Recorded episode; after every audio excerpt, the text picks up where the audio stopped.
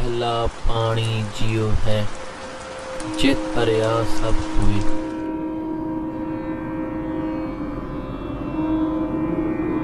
ਪਾਣੀ ਨਹੀਂ ਤਾਂ ਜੀਵਨ ਨਹੀਂ।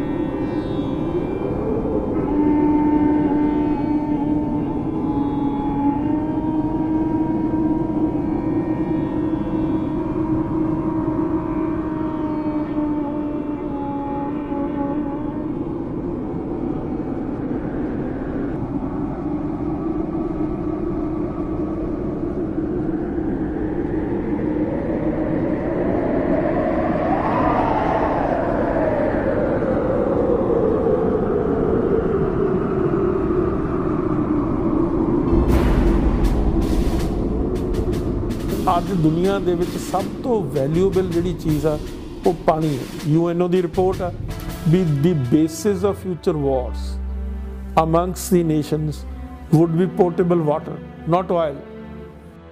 ਤੇ ਪੰਜਾਬ ਕੋਲੇ ਇੱਕੋ ਹੀ ਨੈਚੁਰਲ ਰਿਸੋਰਸ ਸੀਗਾ ਪਾਣੀ ਤੇ ਉਹ ਵੀ ਸਾਡੇ ਤੋਂ ਖੋਹ ਲਿਆ।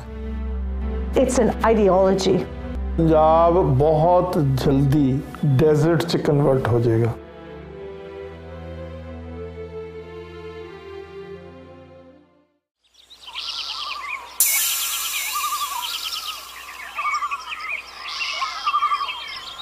ਪੰਜਾਬ, ਪੰਜ ਦਰਿਆਵਾਂ ਦੀ ਧਰਤੀ।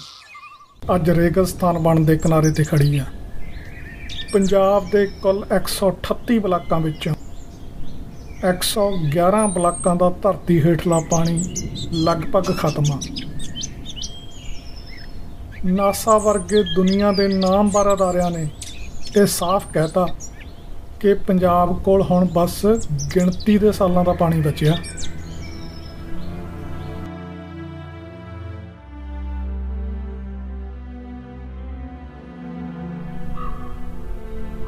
ਪੰਜਾਬੀ ਸੱਭਿਅਤਾ ਦੀ ਹੋਂਦ ਅੱਜ ਖਤਰੇ 'ਚ ਆ। ਹੁਣ ਸਵਾਲ ਇਹ ਨਹੀਂ ਕਿ ਕੀ ਪੰਜਾਬ ਰੇਗਿਸਤਾਨ ਬਣ ਜੂ ਕਿ ਨਹੀਂ, ਹੁਣ ਤਾਂ ਗੱਲ ਸਿਰਫ ਇੰਨੀ ਕਾ ਕਿ ਕਿੰਨਾ ਕੁ ਸਮਾਂ ਰਹਿ ਗਿਆ। ਪੰਜਾਬੀਆਂ ਨੂੰ ਤਾਂ ਸ਼ਾਇਦ ਇਹ ਅੰਦਾਜ਼ਾ ਹੀ ਨਹੀਂ ਕਿ ਉਹਨਾਂ ਨਾਲ ਕੀ ਹੋਣ ਵਾਲਾ। ਪੰਜ ਦਰਿਆਵਾਂ ਦੀ ਧਰਤੀ ਮਾਰੂਥਲ ਬਣ ਜੂ। ਇਹ ਕਿਵੇਂ ਹੋ ਗਿਆ? ਕੌਣ ਜ਼ਿੰਮੇਵਾਰ ਹੈ ਇਸ ਲਈ? ਇਸ ਬੁਝਾਰਤ ਨੂੰ ਸਮਝਣ ਲਈ ਸਾਨੂੰ 70 ਸਾਲ ਪਿੱਛੇ ਇਹਦੀਆਂ ਜੜ੍ਹਾਂ 'ਚ ਜਾਣਾ ਪੈਣਾ। ਤੇ ਪੰਜਾਬ ਦੀ ਇਸ ਬਰਬਾਦੀ ਦੀ ਕਹਾਣੀ ਤਾਂ ਅਖੌਤੀ ਆਜ਼ਾਦੀ ਦੇ ਨਾਲ ਹੀ ਸ਼ੁਰੂ ਹੋ ਜਾਂਦੀ ਹੈ। 1947 ਮੈਂ ਇਹਨੂੰ ਆਜ਼ਾਦੀ ਨਹੀਂ ਕਹਿੰਦਾ। 1947 ਦੀ ਜਿਹੜੀ ਪੋਜੀਸ਼ਨ ਆ, ਉਹ ਅੰਗਰੇਜ਼ਾਂ ਨੇ ਆਪ ਹੀ ਡਿਫਾਈਨ ਕੀਤੀ ਹੈ ਟਰਾਂਸਫਰ ਆਫ ਪਾਵਰ ਇੱਕ ਤਾਕਤ ਇੱਕ ਹੱਥ ਤੋਂ ਦੂਜੇ ਹੱਥ ਵਿੱਚ ਦਿੱਤੀ ਗਈ। ਔਰ ਉਸ ਸਿਲਸਿਲੇ ਦੇ ਵਿੱਚ ਸਿੱਖਾਂ ਦੀ ਟੋਟਲ ਆਬਾਦੀ ਦਾ 2.5% ਜਿਹੜਾ ਬੰਦਾ ਮਾਰਿਆ ਗਿਆ। 40% ਸਾਡਾ ਸਿੱਖ ਜਗਤ ਉਜੜ ਗਿਆ।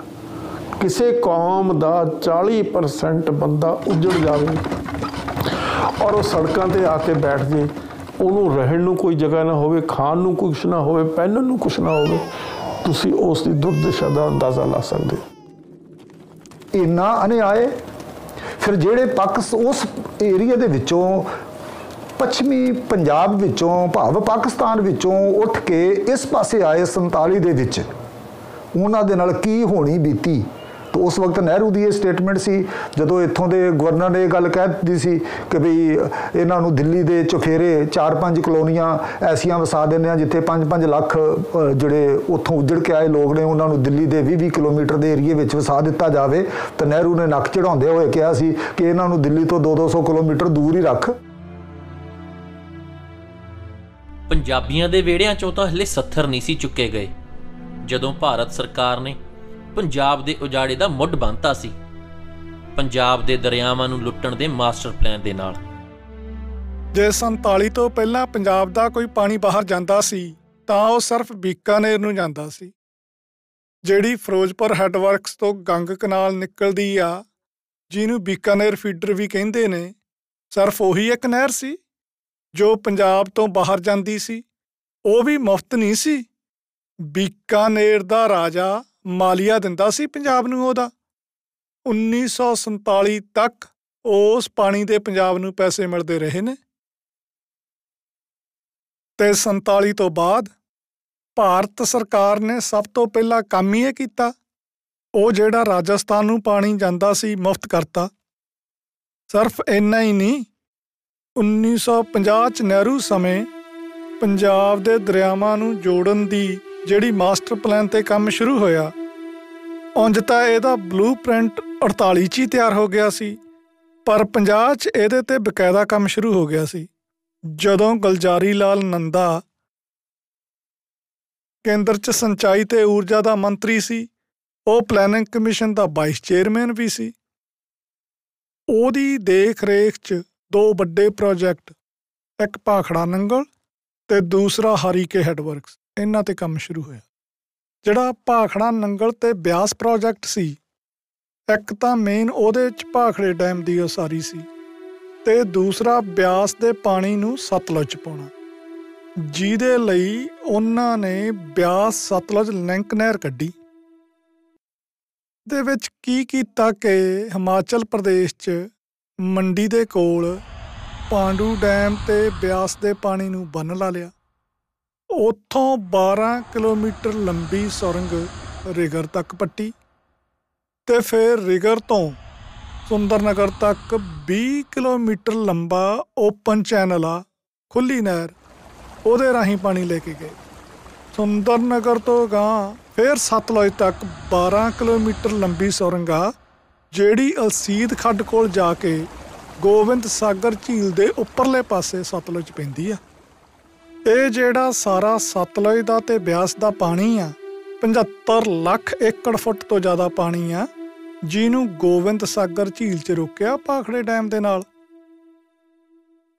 ਤੇ ਭਾਖੜੇ ਤੋਂ ਜਿਹੜਾ ਪਾਣੀ ਛੱਡਿਆ ਵੀ ਜਾਂਦਾ ਟਰਬਾਈਨਸ ਦੇ ਥਰੂ, ਉਹਨੂੰ 13 ਕਿਲੋਮੀਟਰ ਹੇਠ ਆ ਕੇ ਨੰਗਲ ਡੈਮ ਤੇ ਰੋਕਿਆ ਹੋਇਆ।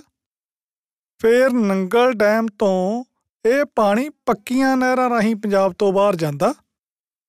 ਆ ਜਿਹੜੀ ਭਾਖੜਾ ਮੇਨ ਲਾਈਨ ਆ 1954 ਦੀ ਨਿਕਲੀ, ਇਹਦੇ ਰਾਹੀਂ ਦਿੱਲੀ, ਹਰਿਆਣਾ ਤੇ ਰਾਜਸਥਾਨ ਤੱਕ ਪਾਣੀ ਜਾਂਦਾ।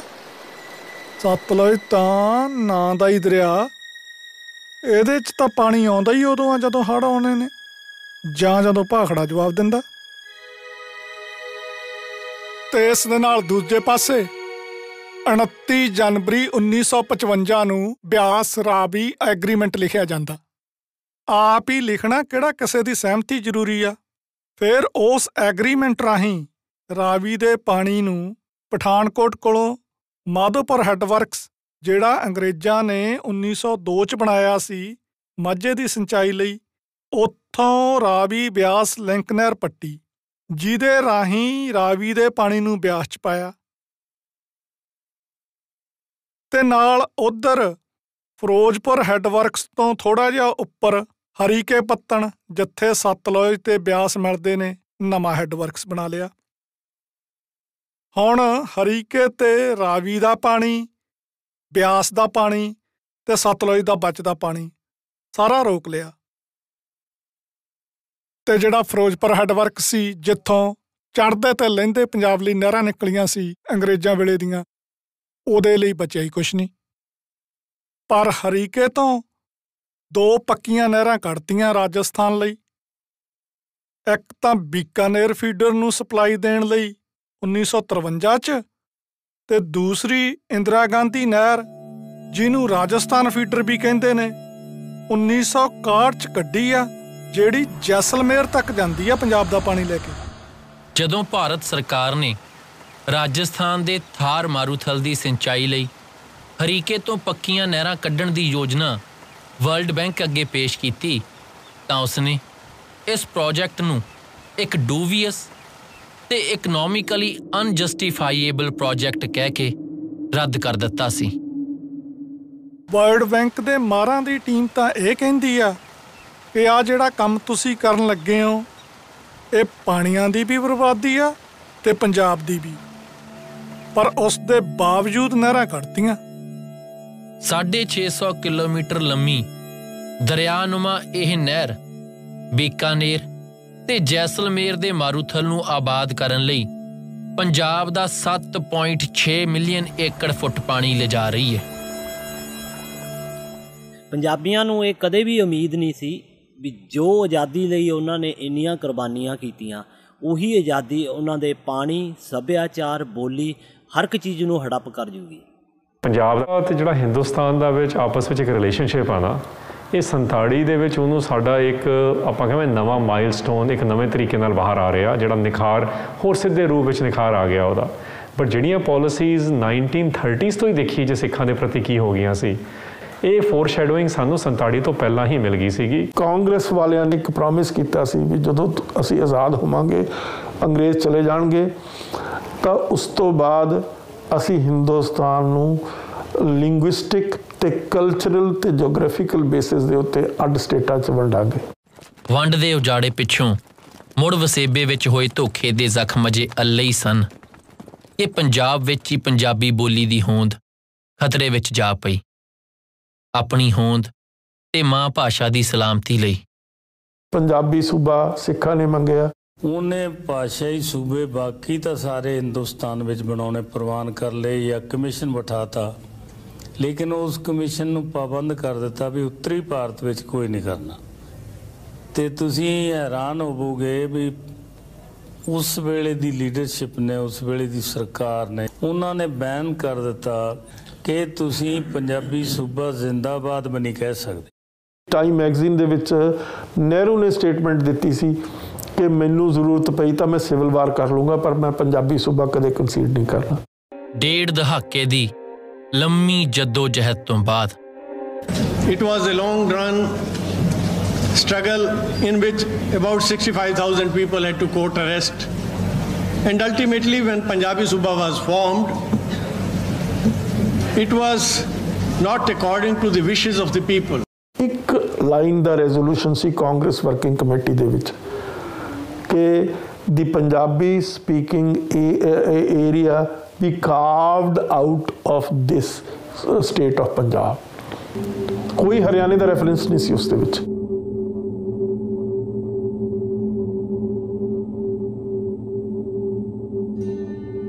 ਅਖੀਰ, ਜਦ ਸਿੱਖ ਕੌਮ ਦੇ ਸਿਰੜ ਤੇ ਰਾਜਨੀਤਿਕ ਮਜਬੂਰੀ ਵਸ ਕੇਂਦਰ ਨੂੰ ਪੰਜਾਬੀ ਸੂਬੇ ਦੀ ਮੰਗ ਮੰਨਣੀ ਪਈ, ਤਾਂ ਉਸਨੇ ਨਾ ਸਿਰਫ ਪੰਜਾਬ ਦੀ ਰਾਜਧਾਨੀ ਚੰਡੀਗੜ੍ਹ ਤੇ ਬਹੁਤ ਸਾਰੇ ਪੰਜਾਬੀ ਬੋਲਦੇ ਇਲਾਕੇ ਪੰਜਾਬ ਤੋਂ ਵੱਖ ਕਰ ਦਿੱਤੇ। ਸਗੋਂ ਪੰਜਾਬ ਦੀ ਰੂਹ ਪੰਜਾਬ ਦੇ ਦਰਿਆਈ ਪਾਣੀਆਂ ਤੇ ਵੀ ਪੂਰੀ ਤਰ੍ਹਾਂ ਕਬਜ਼ਾ ਕਰ ਲਿਆ। ਉਹਨਾਂ ਨੇ ਰੀਆਰਗੇਨਾਈਜੇਸ਼ਨ ਜਿਹੜਾ ਬਿੱਲ ਸੀ, ਉਸ ਦੇ ਵਿੱਚ ਤਿੰਨ ਕਲੌਜ਼ਸ ਇੰਡਕਟ ਕਰਤੀਆਂ। 78 79 80 ਬਹੁਤ ਐਡਾ ਬੜਾ ਬਿੱਲ ਆ। ਲੇਕਿਨ ਉਹਦੇ ਚ ਸਭ ਤੋਂ ਜਿਹੜੀਆਂ ਘਾਤਕ, ਸਭ ਤੋਂ ਜਿਹੜੀਆਂ ਖਤਰਨਾਕ, ਸਭ ਤੋਂ ਜਿਹੜੀਆਂ ਚਲਾਕ ਤੇ ਸਭ ਬੇਈਮਾਨੀ ਜਿਹੜੀ ਕੀਤੀ ਗਈ, ਉਹ ਪੰਜਾਬ ਦੇ ਪਾਣੀਆਂ ਤੇ ਕੀਤੀ ਗਈ। ਪੰਜਾਬ ਦਾ ਇੱਕੋ ਹੀ ਸੋਰਸ ਨੈਚੁਰਲ ਸੋਰਸ ਆ, ਉਹ ਹੈ river waters river waters Punjab ਦੇ ਨੂੰ, ਪੰਜਾਬ ਦੇ ਜਿਹੜੇ ਦਰਿਆ, ਇਹ ਸਬਸਿਡਰੀਜ਼ ਆ ਇੰਡਸ ਵਾਟਰ ਦੀ ਜਿਹੜਾ ਪਾਕਿਸਤਾਨ ਦੇ ਵਿੱਚ ਚੱਲਦਾ, ਉਹਦੇ ਵਿੱਚ ਜਾ ਕੇ ਗਿਰਦੇ ਆ ਸਾਰੇ ਪੰਜਾਬ ਦੇ ਦਰਿਆ। ਤਾਂ ਪੰਜਾਬ ਦਾ ਜਿਹੜਾ ਰੀਆਰਗੇਨਾਈਜੇਸ਼ਨ ਐਕਟ ਆ, ਉਸ ਦੀਆਂ 78 79 80 ਤਿੰਨ ਧਾਰਾਵਾਂ 78 79 ਔਰ 80 ਕੀ ਹੈਗੀਆਂ? ਪਹਿਲਾ 78 ਦਾ ਡਿਸਟ੍ਰੀਬਿਊਸ਼ਨ ਆਫ ਪੰਜਾਬ ਵਾਟਰਸ ਉਹ ਪੰਜਾਬ ਦੀ ਅਧਿਕਾਰ ਖੇਤਰ ਚ ਨਹੀਂ। ਉਹ ਕੱਢ ਕੇ ਉਹਨਾਂ ਨੇ ਸੈਂਟਰ ਦੇ ਅਧਿਕਾਰ ਖੇਤਰ ਚ ਪਾਤਾ। 70 ਜਿਹੜਾ 9 ਆ ਡਿਵੈਲਪਮੈਂਟ ਆਫ ਰਿਵਰਸ ਉਹ ਉਹਨਾਂ ਨੇ ਕੱਢ ਕੇ ਪੰਜਾਬ ਹੈ ਸਟੇਟ ਸਬਜੈਕਟ ਇੰਡੀਅਨ ਕਨਸਟੀਟਿਊਸ਼ਨ ਚ। ਲੇਕਿਨ ਉਹਨਾਂ ਨੇ ਕੱਢ ਕੇ ਸਟੇਟ ਤੋਂ ਸੈਂਟਰ ਨੇ ਆਪਣੇ ਅਧਿਕਾਰ ਚ ਲੈ ਲਿਆ। ਫਿਰ ਤੀਜੀ ਜਿਹੜੀ ਧਾਰਾ 80 control of Punjab river headworks ਉਹ ਸਟੇਟ ਦਾ ਸਬਜੈਕਟ ਆ, ਉਹਨਾਂ ਨੇ ਕੱਢ ਕੇ ਸੈਂਟਰ ਦੇ ਕੋਲ ਲੈ ਗਏ। ਜਿਹੜੀਆਂ ਦੂਸਰੀਆਂ ਸਟੇਟਾਂ ਅ, ਭਾਰਤ ਦੇ ਵਿੱਚ ਡਿਵਾਈਡ ਹੋਈਆਂ ਇੱਕ ਦੀਆਂ ਦੋ ਸਟੇਟਾਂ ਬਣੀਆਂ ਕਿਸੇ ਦੇ ਵਿੱਚ ਇਹੋ ਜਿਹੀਆਂ ਇਹੋ ਜਿਹੇ ਜਿਹੜੀਆਂ ਕਲੌਜ਼ਸ ਨਹੀਂ ਪਾਈਆਂ ਗਈਆਂ। ਪਰ ਪੰਜਾਬ ਤੇ ਹਰਿਆਣਾ ਤੇ ਹਿਮਾਚਲ ਪ੍ਰਦੇਸ਼ ਜਦੋਂ ਬਣੇ ਇਹਦੇ ਵਿੱਚ ਇਹ ਕਲੌਜ਼ਸ ਪਾਈਆਂ ਗਈਆਂ। ਜਿਹੜੇ ਲੀਗਲ ਮਹਾਰਾਜਾ ਪਾਣੀਆਂ ਦੇ ਮਹਾਰਾ ਉਹ ਕਹਿੰਦੇ ਵੀ ਇਹ ਜਿਹੜੀਆਂ ਕਲੌਜ਼ਸ ਆ ਇਹ ਦੇਸ਼ ਦੇ ਕਾਨੂੰਨ ਦੇ ਅਨੁਸਾਰ ਗੈਰ ਸੰਵਿਧਾਨਕ ਆ ਇਹ। ਗੱਲ ਕੀ? ਪੰਜਾਬ ਦਿੱਲੀ ਤਖਤ ਦੀ ਮਨਜ਼ੂਰੀ ਤੋਂ ਬਗੈਰ ਇੱਕ ਸੂਆ ਤੱਕ ਨਹੀਂ ਪਟ ਸਕਦਾ। ਅੰਤਰਰਾਸ਼ਟਰੀ ਰਿਪੇਰੀਅਨ ਲਾਅ ਦੀ ਤਾਂ ਗੱਲ ਹੀ ਛੱਡੋ। ਸਾਡੇ ਨਾਲ ਅਨਕਨਸਟੀਟਿਊਸ਼ਨੈਲਿਟੀ ਕੀਤੀ ਹੈ। ਇੰਡੀਅਨ ਕਨਸਟੀਟਿਊਸ਼ਨ ਵੀ ਪੰਜਾਬ ਦੇ ਉੱਤੇ ਨਹੀਂ ਅਪਲਾਈ ਕੀਤਾ ਪੰਜਾਬ ਦੇ ਦਰਿਆਵਾਂ ਪਾਣੀਆਂ ਦੇ ਸੰਬੰਧ ਦੇ ਵਿੱਚ। ਪੰਜਾਬ ਦੇ ਕੁੱਲ ਪਾਣੀਆਂ ਦਾ 75% ਤੋਂ ਵੀ ਵੱਧ ਹਿੱਸਾ ਕੇਂਦਰ ਨੇ ਪੰਜਾਬ ਤੋਂ ਖੋ ਦੂਸਰੇ ਸੂਬਿਆਂ ਨੂੰ ਵੰਡ ਦਿੱਤਾ। ਉਹ ਵੀ ਮੁਫਤ। ਪੰਜਾਬ ਦੇ ਕੁੱਲ 17.17 ਮਿਲੀਅਨ ਏਕੜ ਫੁੱਟ ਪਾਣੀ ਵਿੱਚੋਂ ਪੰਜਾਬ ਲਈ ਬਚਿਆ ਤਾਂ ਸਿਰਫ 4.22 ਮਿਲੀਅਨ ਏਕੜ ਫੁੱਟ ਚੌਥੇ ਹਿੱਸੇ ਤੋਂ ਵੀ ਘੱਟ।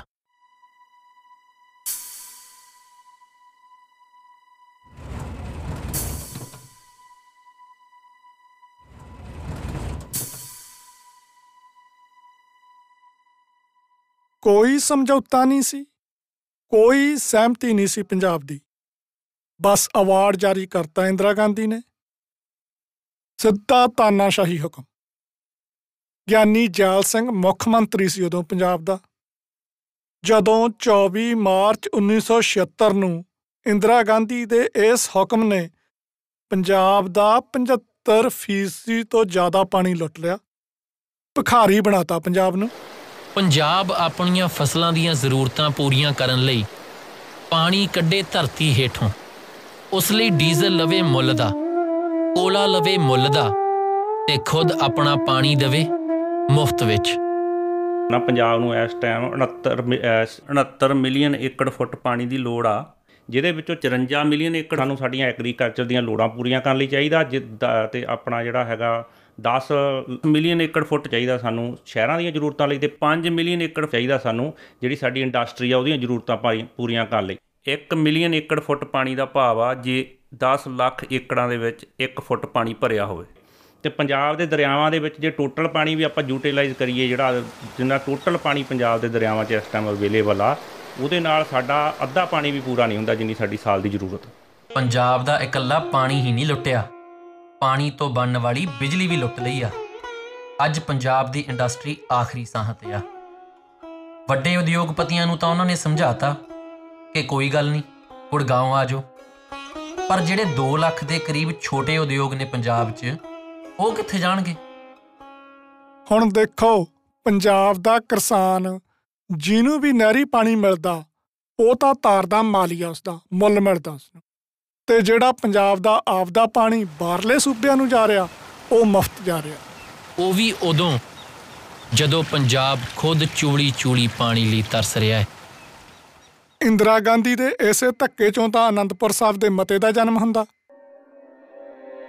ਇੱਕ ਪਾਸੇ ਪੰਜਾਬ ਦਾ 75% ਤੋਂ ਜ਼ਿਆਦਾ ਪਾਣੀ ਪੰਜਾਬ ਤੋਂ ਬਾਹਰ ਜਾ ਰਿਹਾ ਹੈ। ਤੇ ਦੂਜੇ ਪਾਸੇ ਪੰਜਾਬ ਦਾ ਅੰਨਦਾਤਾ ਖੁਦ ਟਿਊਬਵੈਲਾਂ ਤੇ ਸਬਮਰਸੀਬਲਾਂ ਨਾਲ ਮੱਥਾ ਮਾਰ ਧਰਤੀ ਹੇਠੋਂ ਪਾਣੀ ਕੱਢਣ ਲਈ ਮਜਬੂਰ ਹੈ ਅੱਜ ਅੱਜ ਪੰਜਾਬ ਦੇ ਵਿੱਚ 15-20 ਲੱਖ ਦੇ ਕਰੀਬ ਮਤਲਬ ਟਿਊਬਵੈਲ ਆ। ਪਹਿਲਾਂ ਜਿਹੜੀਆਂ ਸੀਗੀਆਂ ਮੋਟਰਾਂ ਉਤਲੇ ਲੈਵਲ ਤੋਂ ਪਾਣੀ ਚੱਕਦੀਆਂ ਸੀ ਤੇ ਬਹੁਤ ਘੱਟ ਕਾਸਟ ਪੈਂਦੀ ਸੀ। ਹੁਣ ਸਬਮਰਸੀਬਲ ਪੰਪ ਲਾਉਣੇ ਪੈ ਰਹੇ ਆ ਹਰੇਕ ਸਾਲ ਬੋਰ ਡੂੰਘੇ ਕਰਨੇ ਪੈ ਰਹੇ। ਇਹ ਸਾਰੇ ਖਰਚੇ ਨੂੰ ਬਿਨ- ਨਾ ਵੀ ਆਪਾਂ ਕਾਊਂਟ ਕਰੀਏ, ਜਿਹੜਾ ਕੱਲੀ ਬਿਜਲੀ ਦਾ ਪਾਣੀ, ਬਿਜਲੀ ਦਾ ਖਰਚਾ ਆ ਰਿਹਾ ਪੰਜਾਬ ਵਾਲਿਆਂ ਦਾ, ਸਰਦਾਰ ਪ੍ਰੀਤਮ ਸਿੰਘ ਕੁੰਮੇਦਾਨ ਹੁਣਾਂ ਦੇ ਅਨੁਸਾਰ, ਤਕਰੀਬਨ 2000 ਕਰੋੜ ਰੁਪਏ ਦੀ ਬਿਜਲੀ ਲੱਗ ਜਾਂਦੀ ਹਰੇਕ ਸਾਲ ਪੰਜਾਬ 'ਚ ਧਰਤੀ ਹੇਠਲਾ ਪਾਣੀ ਕੱਢਣ ਲਈ, ਜਿਹੜਾ ਅਸੀਂ ਪਾਣੀ ਯੂਟਿਲਾਈਜ਼ ਕਰਦੇ ਹਾਂ। ਦੁਨੀਆ 'ਚ ਪੰਜਾਬ ਵਰਗੇ ਬਹੁਤ ਘੱਟ ਅਜਿਹੇ ਖਿੱਤੇ ਨੇ, ਜਿਨ੍ਹਾਂ ਹੇਠ ਕੁਦਰਤ ਨੇ ਨਿਰਮਲ ਪਾਣੀ ਦੇ ਸੋਮੇ ਸਿਰਜੇ। ਇਨ੍ਹਾਂ ਸੋਮਿਆਂ ਦੀ ਇਹ ਸਿਰਜਣਾ ਕੋਈ ਦਹਾਕਿਆਂ ਜਾਂ ਸਦੀਆਂ 'ਚ ਨਹੀਂ ਹੋਈ। ਸਗੋਂ ਯੁੱਗਾਂ ਵਿੱਚ ਹੋਈ ਹੈ ਪੰਜਾਬ ਦੀ ਧਰਤੀ ਹੇਠਲੇ ਪਾਣੀ ਦਾ ਇਹ ਪਹਿਲਾ ਪੱਤਣ ਤਕਰੀਬਨ 20-25 ਫੁੱਟ ਡੂੰਘੀ ਇਸ ਰੇਤਲੀ ਤਹਿ ਵਿੱਚ ਮੌਜੂਦ ਸੀ, ਜਿਸ ਦੀ ਵਰਤੋਂ ਖੂਹਾਂ ਤੇ ਹੱਥ ਵਾਲੇ ਨਲਕਿਆਂ ਨਾਲ ਕੀਤੀ ਜਾਂਦੀ ਰਹੀ ਹੈ ਇਹ ਸਬ ਸਰਫੇਸ ਵਾਟਰ ਜਾਂ ਅਨਕਨਫਾਈਨਡ ਐਕੁਇਫਰ ਪਾਣੀ ਦੀ ਉਹ ਤਹਿ ਜਿਸ ਦੇ ਪੱਧਰ ਵਿੱਚ ਵਾਧਾ ਜਾਂ ਘਾਟਾ ਇਸ ਦੀ ਵਰਤੋਂ ਅਤੇ ਮੀਂਹਾਂ ਨਾਲ ਇਸ ਦੇ ਮੁੜ ਰੀਚਾਰਜ ਹੋਣ ਦੀ ਮਾਤਰਾ ਤੇ ਨਿਰਭਰ ਕਰਦਾ ਹੈ। ਪੰਜਾਬ ਦੇ ਪਾਣੀ ਦੀ ਪਹਿਲੀ ਤਹਿ ਤਾਂ ਕਈ ਦਹਾਕਿਆਂ ਤੋਂ ਖੁਸ਼ਕ ਹੋ ਚੁੱਕੀ ਹੈ। ਜੇਕਰ ਲਗਾਤਾਰ ਕਈ ਸਾਲ ਭਾਰੀ ਮੀਂਹਾਂ ਤੇ ਦਰਿਆਈ ਪਾਣੀਆਂ ਦੀ ਖੁੱਲੀ ਵਰਤੋਂ ਨਾਲ ਪਾਣੀ ਦੀ ਇਹ ਸਤਾ ਥੋੜੀ ਬਹੁਤੀ ਮੁੜ ਰੀਚਾਰਜ ਹੋ ਵੀ ਜਾਂਦੀ ਹੈ। ਤਾਂ ਵੀ ਇਹ ਪਾਣੀ ਨਾ ਤਾਂ ਪੀਣ ਦੇ ਯੋਗ ਬਚਿਆ ਤੇ ਨਾ ਹੀ ਖੇਤੀ ਦੇ। ਕੈਮੀਕਲਾਂ, ਦਵਾਈਆਂ, ਖਾਦਾਂ ਤੇ ਫੈਕਟਰੀਆਂ ਦੀ ਗੰਦਗੀ ਨੇ ਇਸ ਪਾਣੀ ਵਿੱਚ ਇੰਨੀ ਜ਼ਿਆਦਾ ਜ਼ਹਿਰ ਮਿਲਾ ਦਿੱਤੀ ਹੈ ਕਿ ਇਸ ਦਾ ਕੋਈ ਹੱਲ ਨਹੀਂ ਬਚਿਆ। ਪੰਜਾਬ ਨੂੰ ਦਰਿਆਈ ਪਾਣੀ ਨਾ ਮਿਲਣ ਦਾ ਸਿਰਫ ਇਹੀ ਇੱਕ ਨੁਕਸਾਨ ਨਹੀਂ ਹੋਇਆ ਕਿ ਸਾਨੂੰ ਧਰਤੀ ਹੇਠਲਾ ਪਾਣੀ ਵਰਤਣਾ ਪਿਆ।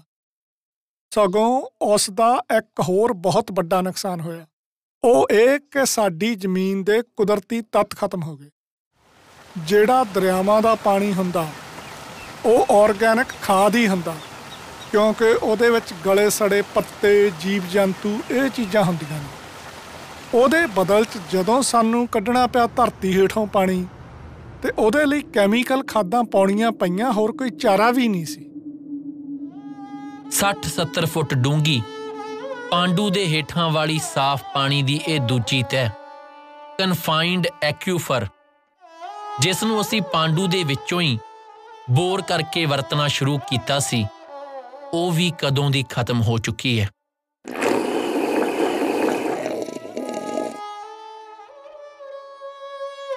ਸਖਤ ਕਲੇ ਦੀ ਤਹਿ ਹੇਠਲੇ ਇਸ ਪਾਣੀ ਨੂੰ, ਧਰਤੀ ਉੱਪਰਲੇ ਪਾਣੀ ਨਾਲ ਰੀਚਾਰਜ ਨਹੀਂ ਕੀਤਾ ਜਾ ਸਕਦਾ।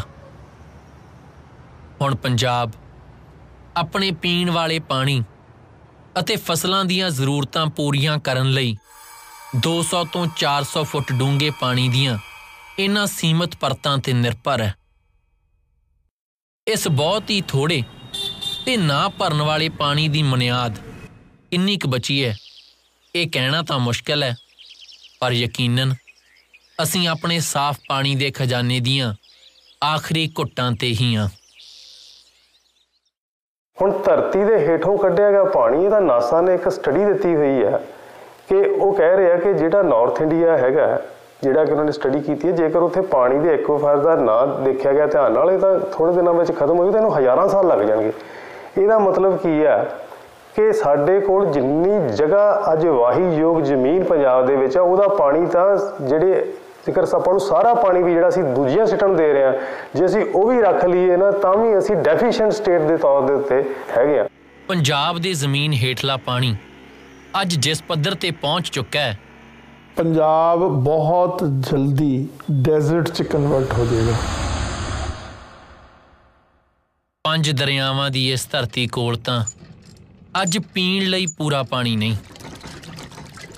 ਬਹੁਤ ਛੇਤੀ ਪੰਜਾਬ ਦੇ ਲੋਕਾਂ ਕੋਲ ਮੁੱਲ ਦੇ ਪਾਣੀ ਤੋਂ ਬਿਨਾ ਪੀਣ ਲਈ ਸਾਫ਼ ਪਾਣੀ ਦਾ ਤੁਪਕਾ ਨਹੀਂ ਹੋਵੇਗਾ। ਗ੍ਰੀਨ ਰੈਵੋਲੂਸ਼ਨ ਜਿਹੜਾ ਆ, ਉਹਨੇ ਸਾਡੀ ਸਟੇਟ ਦੀ ਤਬਾਹੀ ਕੀਤੀ ਹੈ ਅਸਲ ਦੇ ਵਿੱਚ ਜਿਹੜਾ ਇਹ ਐਕਸ- ਸਾਨੂੰ ਐਜ਼ ਐਕਸਪੈਰੀਮੈਂਟ ਸਟੇਟ ਦੇ ਤੌਰ ਤੇ ਯੂਜ਼ ਕਰ ਲਿਆ, ਉਹ ਬੀਜ ਵੀ ਉਸ ਤਰੀਕੇ ਦੀ ਸੀ, ਜਿਨ੍ਹਾਂ ਨੂੰ ਖਾਦ ਦੀ ਲੋੜ ਸੀਗੀ। ਔਰ ਖਾਦ ਦੇ ਨਾਲ ਨਾਲ ਪਾਣੀ ਦੀ ਬਹੁਤਾਤ ਵਿੱਚ ਲੋੜ ਸੀਗੀ। ਰਹੀ ਗੱਲ ਕਣਕ ਤੇ ਝੋਨੇ ਦੇ ਬਦਲਦੀ ਉਹਦੀ ਮੰਡੀ ਕਿੱਥੇ ਆ? ਕੀ ਕਰੀ ਉੱਥੇ ਹੁਣ ਕਣਕ ਬੀਜੀ ਆ। ਫਿਰ ਕਮਾਦ ਲਾ ਲਓ ਬਾਪੂ। ਕਮਾਲ ਮੇਰਾ ਹੀ ਘਾਟਾ। ਉੱਥੇ ਸਾਨੂੰ ਬੈਂਕ ਵਾਲੇ ਨਹੀਂ ਕੋਈ ਦਿੰਦੇ। ਉਹ ਉੱਥੇ ਜਿਹੜੀ ਹੈਗੇ ਆ ਉਹ ਵੱਧ ਤੋਲਦੇ ਆ। ਨਾ ਉੱਥੇ ਸਾਨੂੰ ਕੋਈ ਬਾਰੀ ਆ ਨਾ ਉਤੋਂ ਪੈਸਾ ਮਿਲਣਾ। ਹਾਰ ਕੇ ਅਸੀਂ ਦੁਖੀ ਹੋ ਕੇ ਪੱਟ ਬੈਠੇ ਆ। ਹੁਣ ਸਾਡੇ ਕੋਲ ਕੁਝ ਨਹੀਂ। ਨਾ ਗੰਨਾ ਚੂਪਣ ਨੂੰ ਵੀ ਹੈ ਨਹੀਂ ਕਿਤੇ। ਅਸੀਂ ਜਿਹੜਾ ਜਿਹਨੂੰ ਰੈਵੋਲੂਸ਼ਨ ਦਾ ਨਾਮ ਦਿੱਤਾ ਗਿਆ ਅਸਲ 'ਚ ਉਹ ਸਾਡੀ ਜੈਨੋਸਾਈਡ ਹੀ ਹੈ ਉਹ ਸਾਡੀ ਇਕਨੋਮਿਕ ਜੈਨੋਸਾਈਡ ਦਾ ਹਿੱਸਾ ਜਿਹੜਾ ਕਿ ਸਾਨੂੰ ਪਤਾ ਨਹੀਂ ਲੱਗਿਆ। ਇੱਕ ਕਿਊਸਿਕ ਪਾਣੀ ਦੇ ਫਲੋ ਦੀ ਕੀਮਤ ਸਾਲ ਦੀ ਸਵਾ ਕਰੋੜ ਰੁਪਈਆ। ਉਹਦੇ ਹਿਸਾਬ ਨਾਲ ਤਕਰੀਬਨ 22000 ਕਰੋੜ ਰੁਪਈਆ ਹਰੇਕ ਸਾਲ ਇਹਦੀ ਜਿਹੜੀ ਕੀਮਤ ਬਣ ਜਾਂਦੀ ਜਿਹੜਾ ਪੰਜਾਬ ਦਾ ਫ੍ਰੀ ਦੇ ਵਿੱਚ ਪਾਣੀ ਦੂਜੀਆਂ ਸਟੇਟਾਂ ਨੂੰ ਜਾ ਰਿਹਾ ਨਾਨ ਰਾਈਪੇਰੀਅਨ ਸਟੇਟਾਂ ਨੂੰ ਜਾ ਰਿਹਾ ਜਿਹੜਾ। ਪੰਜਾਬ ਦੇ ਪਾਣੀਆਂ ਦੀ ਲੁੱਟ ਦੀ ਕਹਾਣੀ ਇੱਥੇ ਹੀ ਖਤਮ ਨਹੀਂ ਹੁੰਦੀ। 1984 ਦੇ ਕੱਲੂ ਘਾਰੇ ਦੀ ਜੜ ਸਤਲੁਜ ਜਮਨਾ ਲਿੰਕ ਨਹਿਰ ਦਾ ਨਿਰਮਾਣ ਹਾਲੇ ਬਾਕੀ ਹੈ। 1980 ਚ ਜਦੋਂ ਐਮਰਜੈਂਸੀ ਤੋਂ ਬਾਅਦ ਇੰਦਰਾ ਗਾਂਧੀ ਫਿਰ ਤਾਕਤ 'ਚ ਆਉਂਦੀ ਆ। ਉਦੋਂ ਤਿੰਨੇ ਸੂਬਿਆਂ 'ਚ, ਪੰਜਾਬ, ਹਰਿਆਣਾ ਤੇ ਰਾਜਸਥਾਨ 'ਚ ਕਾਂਗਰਸ ਦੀ ਸਰਕਾਰ ਸੀ। ਤਾਂ 31 ਦਸੰਬਰ 1981 ਨੂੰ ਇੰਦਰਾ ਗਾਂਧੀ ਤਿੰਨੋਂ ਮੁੱਖ ਮੰਤਰੀਆਂ ਨੂੰ ਸੱਦ ਕੇ ਉਹਨਾਂ ਤੋਂ ਸਮਝੌਤੇ ਤੇ ਦਸਖਤ ਕਰਵਾਉਂਦੀ ਆ। ਜਿਹਦੇ ਨਾਲ ਜਿਹੜਾ ਮਾਰਚ 1976 ਵਾਲਾ ਅਵਾਰਡ ਸੀ ਅਕਾਰਡ ਚ ਬਦਲ ਜਾਂਦਾ ਐਗਰੀਮੈਂਟ ਬਣ ਜਾਂਦਾ। ਦਰਬਾਰਾ ਸਿੰਘ ਉਦੋਂ ਪੰਜਾਬ ਦਾ ਮੁੱਖ ਮੰਤਰੀ ਸੀ। ਤੇ ਨਾਲ ਦੀ ਨਾਲ ਉਹ ਪੰਜਾਬ ਪ੍ਰਦੇਸ਼ ਕਾਂਗਰਸ ਦਾ ਪ੍ਰੈਜ਼ੀਡੈਂਟ ਸੀ। ਇੰਦਰਾ ਗਾਂਧੀ ਨੇ ਉਸ ਤੋਂ ਪ੍ਰੈਜ਼ੀਡੈਂਟਸ਼ਿਪ ਪੰਜਾਬ ਪ੍ਰਦੇਸ਼ ਕਾਂਗਰਸ ਕਮੇਟੀ ਦੀ ਖੋਲੀ ਤੇ ਉਸ ਨੂੰ ਇਸ ਗੱਲ ਦਾ ਡਰ ਦਿੱਤਾ ਕਿ ਤੈਨੂੰ ਮੈਂ ਚੀਫ ਮਿਨਿਸਟਰੀ ਤੋਂ ਵੀ ਖਤਮ ਕਰ ਦੂੰ ਕਾਰਜ ਕਰ ਦੂੰਗੀ। ਜੇ ਤੂੰ ਇਹ ਐਗਰੀਮੈਂਟ ਨਹੀਂ ਕਰੇਗਾ। ਪੰਜਾਬ ਦੀ ਲਾਈਫਲਾਈਨ ਤਾਂ ਹੈ ਹੀ ਪਾਣੀ ਤੇ ਉਹ ਉਸ ਦੀਆਂ ਆਪਣੀਆਂ ਜ਼ਰੂਰਤਾਂ ਲਈ ਹੀ ਪੂਰਾ ਨਹੀਂ। ਫਿਰ ਇੰਦਰਾ ਗਾਂਧੀ ਨੇ ਉਸ ਦੇ ਮੁਤਾਬਕ ਐਸਵਾਈਐਲ ਦੀ ਨੀਂਹ ਰੱਖੀ। ਸਤਲੁਜ ਯਮਨਾ ਲਿੰਕ ਕੈਨਾਲ ਦੀ ਨੀਂਹ ਰੱਖੀ। 8 ਅਪ੍ਰੈਲ 1982 ਨੂੰ ਇੰਦਰਾ ਗਾਂਧੀ ਕਪੂਰੀ 'ਚ ਐਸਵਾਈਐਲ ਨੂੰ ਟੱਕ ਲਾਉਂਦੀ ਹੈ। ਤੇ ਉਸ ਤੋਂ ਅਗਲੇ ਦਿਨ 9 ਅਪ੍ਰੈਲ ਨੂੰ ਅਕਾਲੀ ਦਲ ਨੇ ਕਪੂਰੀ ਤੋਂ ਨਹਿਰ ਰੋਕੂ ਮੋਰਚੇ ਦਾ ਐਲਾਨ ਕਰਤਾ। ਸਿੱਖਾਂ ਨੇ ਇੱਕ ਵਾਰ ਫਿਰ ਪੰਜਾਬ ਦੀ ਸਾਹ ਰਗ ਨੂੰ ਬਚਾਉਣ ਲਈ ਤੇ ਇਹ 121 ਕਿਲੋਮੀਟਰ ਲੰਬੀ ਸਤਲੁਜ ਯਮਨਾ ਲਿੰਕ ਨਹਿਰ ਜਿਸ ਨੇ ਪੰਜਾਬ ਦਾ 3.5 ਮਿਲੀਅਨ ਏਕੜ ਫੁੱਟ ਪਾਣੀ ਲੈ ਕੇ ਜਾਣਾ ਸੀ ਉਸ ਨੂੰ ਰੋਕਣ ਲਈ ਕਪੂਰੀ ਮੋਰਚਾ ਲਾ ਦਿੱਤਾ। ਮੋਰਚੇ ਦੇ ਵਿੱਚ ਧੱਕਾ ਹੋਇਆ। ਤਾਂ 4 ਅਗਸਤ 1982 ਨੂੰ ਅਕਾਲੀ ਦਲ ਨੇ ਉਸ ਮੋਰਚੇ ਨੂੰ ਕਪੂਰੀ ਤੋਂ ਬਦਲ ਕੇ ਅੰਮ੍ਰਿਤਸਰ ਲੈ ਆਂਦਾ। ਹੁਣ ਦਿੱਲੀ ਦੇ ਮੁੱਢ ਹਰਿਆਣੇ ਦੇ ਬਾਰਡਰ ਤੇ ਬੈਠ ਕੇ ਇਹ ਮੋਰਚਾ ਜਾਰੀ ਰੱਖਣਾ ਕੋਈ ਸੌਖਾ ਕੰਮ ਤਾਂ ਹੈ ਨਹੀਂ ਸੀ। ਉਹ ਵੀ ਉਦੋਂ ਜਦੋਂ ਚਾਰੇ ਪਾਸੇ ਕਾਂਗਰਸ ਦੀਆਂ ਸਰਕਾਰਾਂ ਹੋਣ ਇਨ੍ਹਾਂ ਹਾਲਾਤਾਂ 'ਚ ਭਜਨ ਲਾਲ ਦੇ ਗੁੰਡੇ ਕਪੂਰੀ 'ਚ ਕੀ ਨਹੀਂ ਸੀ ਕਰ ਸਕਦੇ। ਇਸ ਦਾ ਨਮੂਨਾ ਤਾਂ ਸਿੱਖਾਂ ਨੇ ਪੰਜਾਬੀ ਸੂਬੇ ਦੇ ਮੋਰਚੇ ਵੇਲੇ ਦੇਖਿਆ ਹੋਇਆ ਸੀ। ਐਸਵਾਈਐਲ ਦੇ ਮੁੱਦੇ ਦੇ ਨਾਲ-ਨਾਲ ਸਿੱਖਾਂ ਨੇ ਪੰਜਾਬ ਦੀਆਂ ਲਟਕਦੀਆਂ ਮੰਗਾਂ, ਜਿਸ ਵਿੱਚ ਚੰਡੀਗੜ੍ਹ ਸਮੇਤ ਹੋਰਨਾਂ ਪੰਜਾਬੀ ਬੋਲਦਿਆਂ ਇਲਾਕਿਆਂ ਨੂੰ ਵਾਪਸ ਲੈਣ ਅਤੇ ਸੂਬਿਆਂ ਨੂੰ ਵੱਧ ਅਧਿਕਾਰ ਦੀ ਮੰਗ ਨੂੰ ਆਨੰਦਪੁਰ ਦੇ ਮਤੇ ਰਾਹੀਂ ਮੋਰਚੇ ਵਿੱਚ ਸ਼ਾਮਿਲ ਕਰ ਲਿਆ। ਜੇ ਉਹ ਸਾਰੇ ਦੇਸ਼ ਲਈ ਵੱਧ ਅਧਿਕਾਰਾਂ ਦਾ ਮੰਗ ਕਰਦਾ ਆਨੰਦਪੁਰ ਸਾਹਿਬ ਦਾ ਮਤਾ ਫਿਰ ਇਸ ਗੱਲ ਨਾਲ ਵੱਖਵਾਦੀ ਕਹਿ ਕੇ ਕਿਉਂ ਸਾਨੂੰ ਟਾਲਿਆ ਜਾਵੇ? ਕਪੂਰੀ ਦੇ ਇਸ ਮੋਰਚੇ ਤੋਂ ਸ਼ੁਰੂ ਹੋਈ ਗੱਲ ਇੱਕ ਵਾਰ ਫਿਰ ਦਰਬਾਰ ਸਾਹਿਬ ਦੇ ਹਮਲੇ ਤੇ ਜਾ ਪਹੁੰਚੀ। ਕਿਉਂਕਿ ਮਸਲਾ ਸੀ ਸਾਰਾ ਕਨਸਟੀਟਿਊਸ਼ਨਲ 36 ਮੀਟਿੰਗਾਂ ਹੋਈਆਂ। 36 ਮੀਟਿੰਗਾਂ ਦੇ ਵਿੱਚ ਇਹ ਕਿਹਾ ਗਿਆ ਵੀ ਭਾਈ ਜੋ ਹਿੰਦੁਸਤਾਨ ਦਾ ਵਿਧਾਨ ਹੈ ਉਸ ਦੇ ਮੁਤਾਬਕ ਪੰਜਾਬ ਦੇ ਪਾਣੀਆਂ ਦਾ ਜਿਹੜਾ ਮਸਲਾ ਹੈ ਉਸ ਨੂੰ ਤੁਸੀਂ ਸੈਟਲ ਕਰੋ। To our great disappointment, issues could not be clinched. ਇਸ ਵਾਰ ਭਾਰਤ ਦੀ ਸਰਕਾਰ ਸਿੱਖ ਕੌਮ ਨੂੰ ਅਜਿਹਾ ਸਬਕ ਸਿਖਾਉਣਾ ਚਾਹੁੰਦੀ ਸੀ ਕਿ ਉਹ ਮੁੜ ਸਿਰ ਚੁੱਕਣ ਦੀ ਜੁਰਤ ਨਾ ਕਰਨ। ਉਹਨਾਂ ਨੇ ਪੰਜਾਬ ਦੇ ਵਿੱਚ ਸਿੱਖ ਫਾਰਮਰਸ ਨੂੰ ਖਤਮ ਕਰਨਾ ਸੀ। ਸਿੱਖ ਪੰਜਾਬ ਦੀ ਇਕਨੋਮੀ ਨੂੰ ਡਿਸਟਰੋਏ ਕਰਨਾ ਸੀ ਕਿਉਂਕਿ ਸਾਡੀ ਜਿਹੜੀ ਇਕਨੋਮੀ ਹੈ ਐਗਰੀਕਲਚਰ ਬੇਸਡ ਇਕਨੋਮੀ ਹੈ ਜੇਕਰ ਵੇਖਦੇ ਹੋ ਕਿਸੇ ਕੌਮ ਨੂੰ ਖਤਮ ਕਰਨ ਦੇ ਵਿੱਚ ਤੇ ਇਹੀ ਜਿਹੜੇ ਉਹਦੇ ਆਰਥਿਕ ਸਰੋਤਾਂ ਦਾ ਲੱਕ ਤੋੜਿਆ ਜਾਂਦਾ ਹੈ। ਉਹ ਤੁਸੀਂ ਆਜ਼ਾਦੀ ਤੋਂ ਪਹਿਲਾਂ ਵੀ ਵੇਖ ਲਓ ਤੇ ਬਾਅਦ 'ਚ ਹੀ ਵੇਖ ਲਓ ਪੰਜਾਬ ਦੇ ਆਰਥਿਕ ਸਰੋਤਾਂ ਦਾ ਲੱਕ ਹਮੇਸ਼ਾ ਤੋੜਿਆ ਜਾਂਦਾ ਰਿਹਾ ਉਹ ਸਾਰੀ ਚੀਜ਼ ਨੂੰ ਡਾਇਵਰਟ ਕਰਨ ਦੇ ਲਈ ਇੱਕ ਕੰਪਲਸ਼ਨ ਬਣ ਗਈ ਇੰਦਰਾ ਗਾਂਧੀ ਦੀ ਕਿ ਇਹ ਸਾਰੇ ਮਸਲੇ ਨੂੰ ਲਾ ਐਂਡ ਆਰਡਰ ਚ ਕਨਵਰਟ ਕਰ ਦਿਓ। ਉਸ ਪ੍ਰੋਬਲਮ ਨੂੰ ਕਨਸਟੀਟਿਊਸ਼ਨਲ ਪ੍ਰੋਬਲਮ ਨੂੰ ਡਾਇਵਰਟ ਕਰ ਦਿੱਤਾ into a law and order problem ਇਹ ਇੰਦਰਾ ਗਾਂਧੀ ਦੀ ਬਦਨੀਤੀ, ਬੇਈਮਾਨੀ ਤੇ ਸ਼ਰਾਰਤ। ਪੰਜਾਬ ਅੰਦਰ ਫਿਰਕੂ ਮਾਹੌਲ ਪੈਦਾ ਕਰਨ ਤੇ ਮੋਰਚੇ ਵਿਰੁੱਧ ਜ਼ਹਿਰ ਉਗਲਣ 'ਚ ਜਲੰਧਰ ਦੀ ਮਹਾਸ਼ਾ ਪ੍ਰੈਸ ਤੇ ਆਰਿਆ ਸਮਾਜੀ ਤਾਂ ਕੇਂਦਰ ਦੀ ਸਰਕਾਰ ਨਾਲੋਂ ਵੀ ਚਾਰ ਕਦਮ ਅੱਗੇ ਹੋ ਨਿਬੜੇ। ਜਿਹੜੀ ਪ੍ਰੈਸ ਹੈ ਫ੍ਰੀ ਪ੍ਰੈਸ ਜਿਹੜੀ ਅੱਜ ਦੇ ਯੁੱਗ 'ਚ ਕਿਹਾ ਜਾਂਦਾ ਹੈ ਇਹ ਹੈ ਹੀ ਇਹ ਇਸ ਕਿਸਮ ਦੇ ਪਾਰਲੀਮੈਂਟਰੀ ਜਾਂ ਡੈਮੋਕ੍ਰੈਟਿਕ ਸੈਟਅਪ ਦਾ ਹੀ ਹਿੱਸਾ। ਜਿੰਨੇ ਵੀ ਇੰਸਟੀਚਿਊਸ਼ਨਸ ਹੁੰਦੇ ਇਹਨਾਂ ਦੇ ਉਹ ਕੋਈ ਵੀ ਇੰਸਟੀਚਿਊਸ਼ਨ ਇਹੋ ਜਿਹਾ ਨਹੀਂ ਜਿ- ਜਿਹਨੇ ਕੰਟਰੀਬਿਊਟ ਨਾ ਕੀਤਾ ਹੋਵੇ ਆਪਦੇ ਆਪਦੇ ਹਿਸਾਬ ਨਾਲ ਆਪਦੇ ਆਪਦੇ ਐਂਗਲ ਤੋਂ। ਇੱਕ ਪਾਸੇ ਤਾਂ ਪ੍ਰਧਾਨ ਮੰਤਰੀ 2 ਜੂਨ ਤੱਕ ਆਪਣੇ ਭਾਸ਼ਣਾਂ ਰਾਹੀਂ ਇਹ ਕਹਿੰਦੀ ਰਹੀ ਕਿ ਦਰਬਾਰ ਸਾਹਿਬ ਤੇ ਕੋਈ ਪੁਲਿਸ ਕਾਰਵਾਈ ਨਹੀਂ ਕੀਤੀ ਜਾਵੇਗੀ। ਅਤੇ ਦੂਸਰੇ ਪਾਸੇ ਦੂਸਰੇ ਪਾਸੇ ਇਸ ਹਮਲੇ ਦੀਆਂ ਤਿਆਰੀਆਂ ਤਾਂ 1982 ਵਿੱਚ ਹੀ ਸ਼ੁਰੂ ਹੋ ਗਈਆਂ ਸਨ।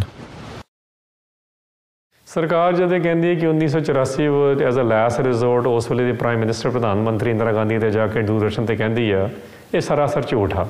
ਕਿਉਂਕਿ ਜਿਹਨੇ ਇਹਦੀ ਪਲੈਨਿੰਗ ਕੀਤੀ ਹੈ ਉਹਨਾਂ ਦਾ ਆਪਣਾ ਜਰਨੈਲ lieutenant general S K Sinha ਕਹਿੰਦਾ ਕਿ ਮੈਨੂੰ 18 ਮਹੀਨੇ ਪਹਿਲਾਂ ਇਹਦੀ ਤਿਆਰੀ ਕਰਨ ਲਈ ਕਿਹਾ ਗਿਆ ਸੀ। ਉਹ ਤਾਂ ਇੱਥੇ ਤੱਕ ਕਹਿੰਦਾ ਮੈਂ ਤਿਆਰੀ ਵੀ ਕਰ ਲਈ ਸੀ ਤੇ ਮੈਂ personal as a citizen of India ਵੀ ਮੈਂ ਕਿਹਾ ਕਿ ਇਹ ਪੋਲੀਟੀਕਲ ਮਾਮਲਾ ਹੈਗਾ। ਮੈਨੂੰ ਦੱਸੋ ਮੈਂ ਇਹਦੀ ਮੀਡੀਏਸ਼ਨ ਕਰਾਉਣ ਲਈ ਤਿਆਰ ਹਾਂ as a citizen of India ਉਹ ਵੀ ਗੱਲ ਠੁਕਰਾ ਦਿੱਤੀ ਪੀਐਮਓ ਆਫਿਸ ਨੇ। ਇਹਦਾ ਮਤਲਬ ਹੈ ਕਿ ਤਿਆਰੀਆਂ ਤਾਂ 82 ਚ ਹੋ ਰਹੀਆਂ ਨੇ ਤੇ ਉਦੋਂ 82 ਤੱਕ ਤਾਂ ਹਰਮੰਦਰ ਸਾਹਿਬ ਦੇ ਉੱਪਰ ਕੋਈ ਮੋਰਚਾਬੰਦੀ ਨਹੀਂ। ਤੇ ਫਿਰ ਦਰਬਾਰ ਸਾਹਿਬ ਤੇ ਹਮਲੇ ਲਈ ਜੋ ਦਿਨ ਚੁਣਿਆ ਗਿਆ। ਇਹਨਾਂ ਨੇ ਜਾਣ ਬੁੱਝ ਕੇ ਗੁਰੂ ਅਰਜਨ ਮਹਾਰਾਜ ਜੀ ਦਾ ਸ਼ਹੀਦੀ ਪੁਰਬ ਵਾਲਾ ਦਿਹਾੜਾ ਚੁਣਿਆ ਤਾਂ ਕਿ ਸ਼ਹੀਦੀ ਪੁਰਬ ਤੇ ਵੱਧ ਤੋਂ ਵੱਧ ਸਿੱਖ ਸੰਗਤਾਂ ਦਰਬਾਰ ਸਾਹਿਬ ਦੇ ਅੰਦਰ ਆ ਜਾਣ ਤਾਂ ਕਿ ਉਹਨਾਂ ਸਾਰਿਆਂ ਦੀ ਕਤਲੇਆਮ ਕੀਤੀ ਜਾ ਸਕੇ।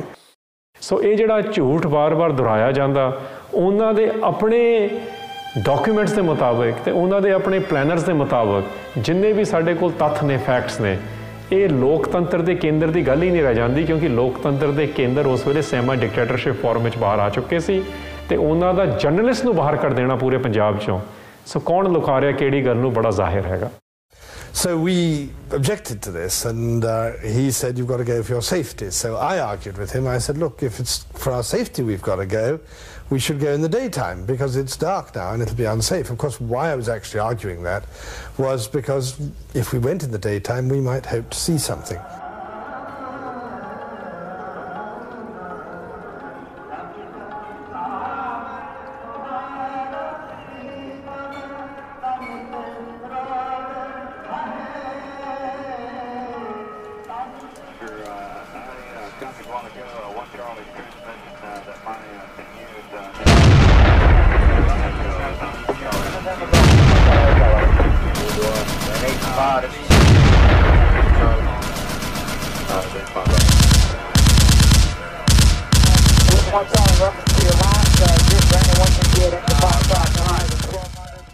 ਦੱਸੋ ਬਲੂ ਸਟਾਰ ਐਕਸ਼ਨ ਦੇ ਵਿੱਚ ਦਰਬਾਰ ਸਾਹਿਬ ਦੀਆਂ ਪ੍ਰਕਰਮਾਂ ਦੇ ਵਿੱਚ ਫੌਜ ਨੇ ਜਿਹੜੇ ਬੰਦੇ ਮਾਰੇ ਸੀ, ਉਹਨਾਂ ਦੀ ਲਿਸਟ ਅੱਜ ਤੱਕ ਸਾਨੂੰ ਦਿੱਤੀ ਹੈ?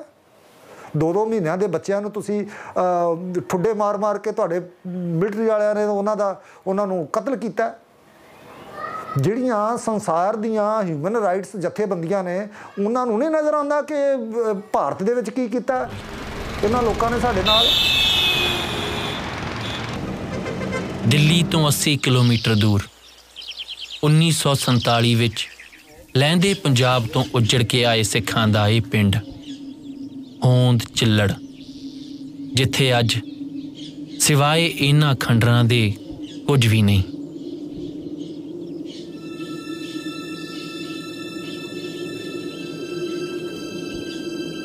ਪਰ ਹੈਰਾਨੀ ਦੀ ਗੱਲ ਏ 2 ਨਵੰਬਰ 1984 ਨੂੰ ਹਰਿਆਣੇ ਦੇ ਨਕਸ਼ੇ ਤੋਂ ਮਿਟਾਏ ਸਿੱਖਾਂ ਦੇ ਇਸ ਪਿੰਡ ਬਾਰੇ ਸਨ 2010 ਤੱਕ ਨਾ ਕੋਈ ਖਬਰ, ਨਾ ਕੋਈ ਤਫਤੀਸ਼ ਤੇ ਨਾ ਕੋਈ ਪੁਲਿਸ ਕਾਰਵਾਈ। ਜਿਵੇਂ ਕਦੇ ਕੁਝ ਹੋਇਆ ਹੀ ਨਾ ਹੋਵੇ। चौरासी में इनके करीबन बारह बंदे थे, जो होद गाँव चिल्लड़ के नज़दीक है, वहाँ रहते थे। तो सारा परिवार ही ख़त्म हो गया था ये यहाँ रिवाड़ी में आई हुई थी अपने मामों के घर, और भैंस भूस ने मार दिया था इसको। इसलिए डॉक्टर के दिखाने के लिए छः साल उम्र थी तब इसकी। बारह का बार बारह बंदे थे, सारे ख़त्म हो गए थे। मम्मी, पापा, भाई, बहन, सारे जो भी थे, बारह बंदे। ਦਾਦਾ ਦਾਦੀ ਬੂਆ ਸਭ ਵਹੀਂ ਥੇ ਇਹ ਸਾਰਾ ਕੁਝ ਕੋਈ ਉੜੀਸਾ ਦੇ ਜੰਗਲਾਂ ਜਾਂ ਪਹਾੜਾਂ ਦੀਆਂ ਕੰਦਰਾਂ 'ਚ ਨਹੀਂ ਵਾਪਰਿਆ ਸਗੋਂ ਦੇਸ਼ ਦੀ ਰਾਜਧਾਨੀ ਤੋਂ ਸਿਰਫ 80 ਕਿਲੋਮੀਟਰ ਦੀ ਦੂਰੀ ਤੇ ਹੋਇਆ वहाँ बसें भर के आई थी तीन चार बसें भर के आई थी उन्होंने रात को ही धावा बोल दिया था कुछ उसके ऊपर डीजल डाल के किसी को कैसे टायरों में मतलब जला के बुरी तरह मारा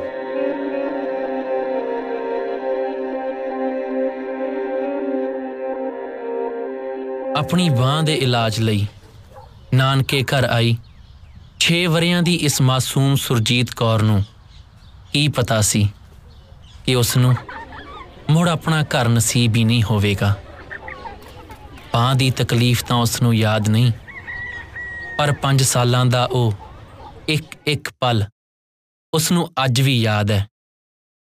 ਜਦੋਂ ਉਹ ਦਰਵਾਜ਼ੇ ਮੂਹਰੇ ਬੈਠ ਆਪਣੇ ਮਾਂ-ਪਿਓ ਨੂੰ ਉਡੀਕਦੀ ਰਹਿੰਦੀ।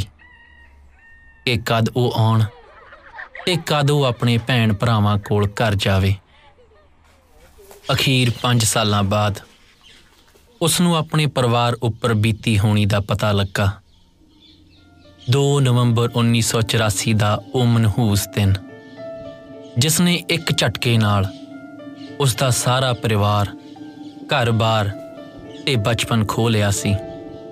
ਨਾਨਾ ਨਾਨੀ ਦੀਆਂ ਪੱਥਰ ਹੋਈਆਂ ਅੱਖਾਂ ਅੱਜ ਵੀ ਉਸ ਨੂੰ ਸੌਣ ਨਹੀਂ ਦਿੰਦੀਆਂ।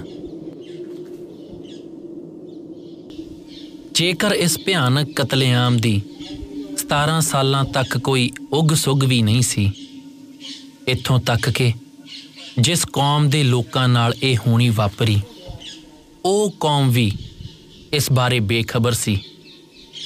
ਤਾਂ ਅਜਿਹੇ ਹੋਰ ਕਿੰਨੇ ਹੋਂਦ ਚਿੱਲੜ ਅਜੇ ਹੋਣਗੇ? ਇਸ ਦਾ ਅੰਦਾਜ਼ਾ ਲਾਉਣਾ ਕੋਈ ਔਖਾ ਨਹੀਂ। This kind of a carnage cannot take place unless the police are complicit. Police ਦੀ ਮਿਲੀ ਭੁਗਤ ਤੋਂ ਬਿਨਾ ਐਡਾ ਵੱਡਾ ਕਤਲੇਆਮ ਹੋ ਹੀ ਨਹੀਂ ਸਕਦਾ। ਪੁਲਿਸ ਪੂਰੀ ਤਰ੍ਹਾਂ ਸ਼ਾਮਲ ਸੀ। ਉਹਦੀ ਉਦਾਹਰਨ ਆ ਤਰਲੋਕਪੁਰੀ ਦਾ ਕਤਲੇਆਮ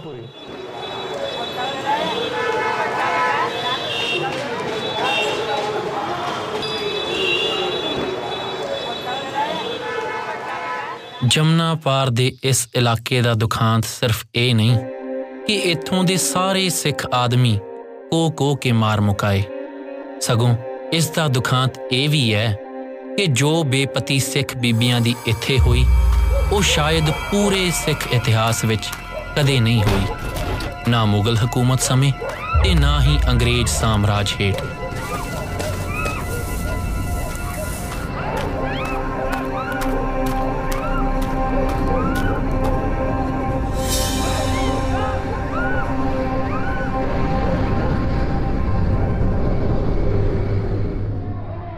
ਇਸ ਬਸਤੀ ਦੀਆਂ ਸਾਰੀਆਂ ਸਿੱਖ ਬੀਬੀਆਂ, ਕੀ ਬਜ਼ੁਰਗ, ਕੀ ਬੱਚੀਆਂ, ਉਹਨਾਂ ਨੂੰ ਪਬਲਿਕਲੀ ਅਲਫ ਨੰਗਿਆਂ ਕਰ ਗੁਰਦੁਆਰਾ ਸਾਹਿਬ ਦੇ ਸਾਹਮਣੇ ਇਸ ਚੌਂਕ ਵਿੱਚ ਬਿਠਾਇਆ ਗਿਆ।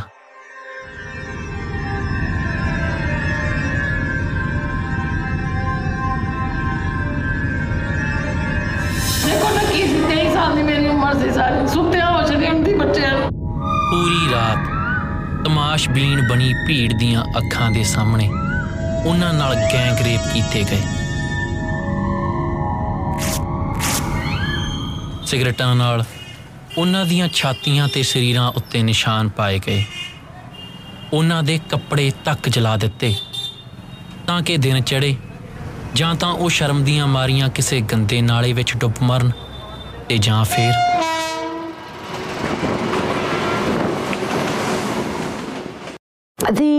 machinery of India has been very um, consistent, is the word I want to use, in how it's represented atrocities, how it conti- continues to conceal, and how it continues to deny.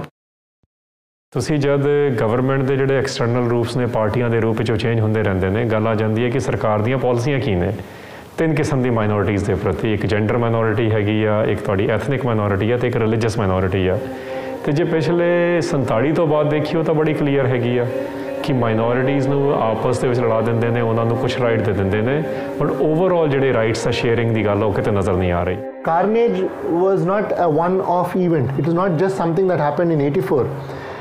It was followed by uh, this kind of uh, a very brazen cover up uh, in which uh, so many institutions were involved. We are able to design institutions in such a way that they again work in favor of the people controlling the machine or controlling the system. So ਸਾਰਾ ਇਤਿਹਾਸ ਬਾਹਮਣ ਦਾ ਇਹ ਪਿਆ ਹੈ। ਹਜ਼ਾਰਾਂ ਸਾਲਾਂ ਦਾ ਹੈ, ਮਤਲਬ ਕਿ ਸਾਲ ਸੈਂਕੜਿਆਂ ਦਾ ਵੀ ਨਹੀਂ ਵੀ ਜਦੋਂ ਹੀ ਕਿਸੇ ਸੈਕਸ਼ਨ ਨੇ ਇਹਨਾਂ ਦੀ ਇਸ ਅਥਾਰਟੀ ਨੂੰ ਚੈਲੰਜ ਕੀਤਾ ਇਹ ਇਨਜਸਟਿਸ ਨੂੰ ਚੈਲੰਜ ਕਰਤਾ ਵੀ ਨਹੀਂ ਸਾਨੂੰ ਇਨਸਾਫ ਚਾਹੀਦਾ ਹੈ। ਇਨਸਾਫ ਦਾ ਮਤਲਬ ਬਰਾਬਰੀ ਦੇ ਪੱਧਰ ਦੇ ਉੱਤੇ ਉਦੋਂ ਇਹਨਾਂ ਨੇ ਟੋਲਰੇਟ ਨਹੀਂ ਕੀਤਾ। ਫਿਰ ਇਹਨਾਂ ਨੂੰ ਜਿਸ ਹੱਦ ਤੱਕ ਵੀ ਜਾਣਾ ਪਿਆ, ਉਸ ਹੱਦ ਤੱਕ ਗਏ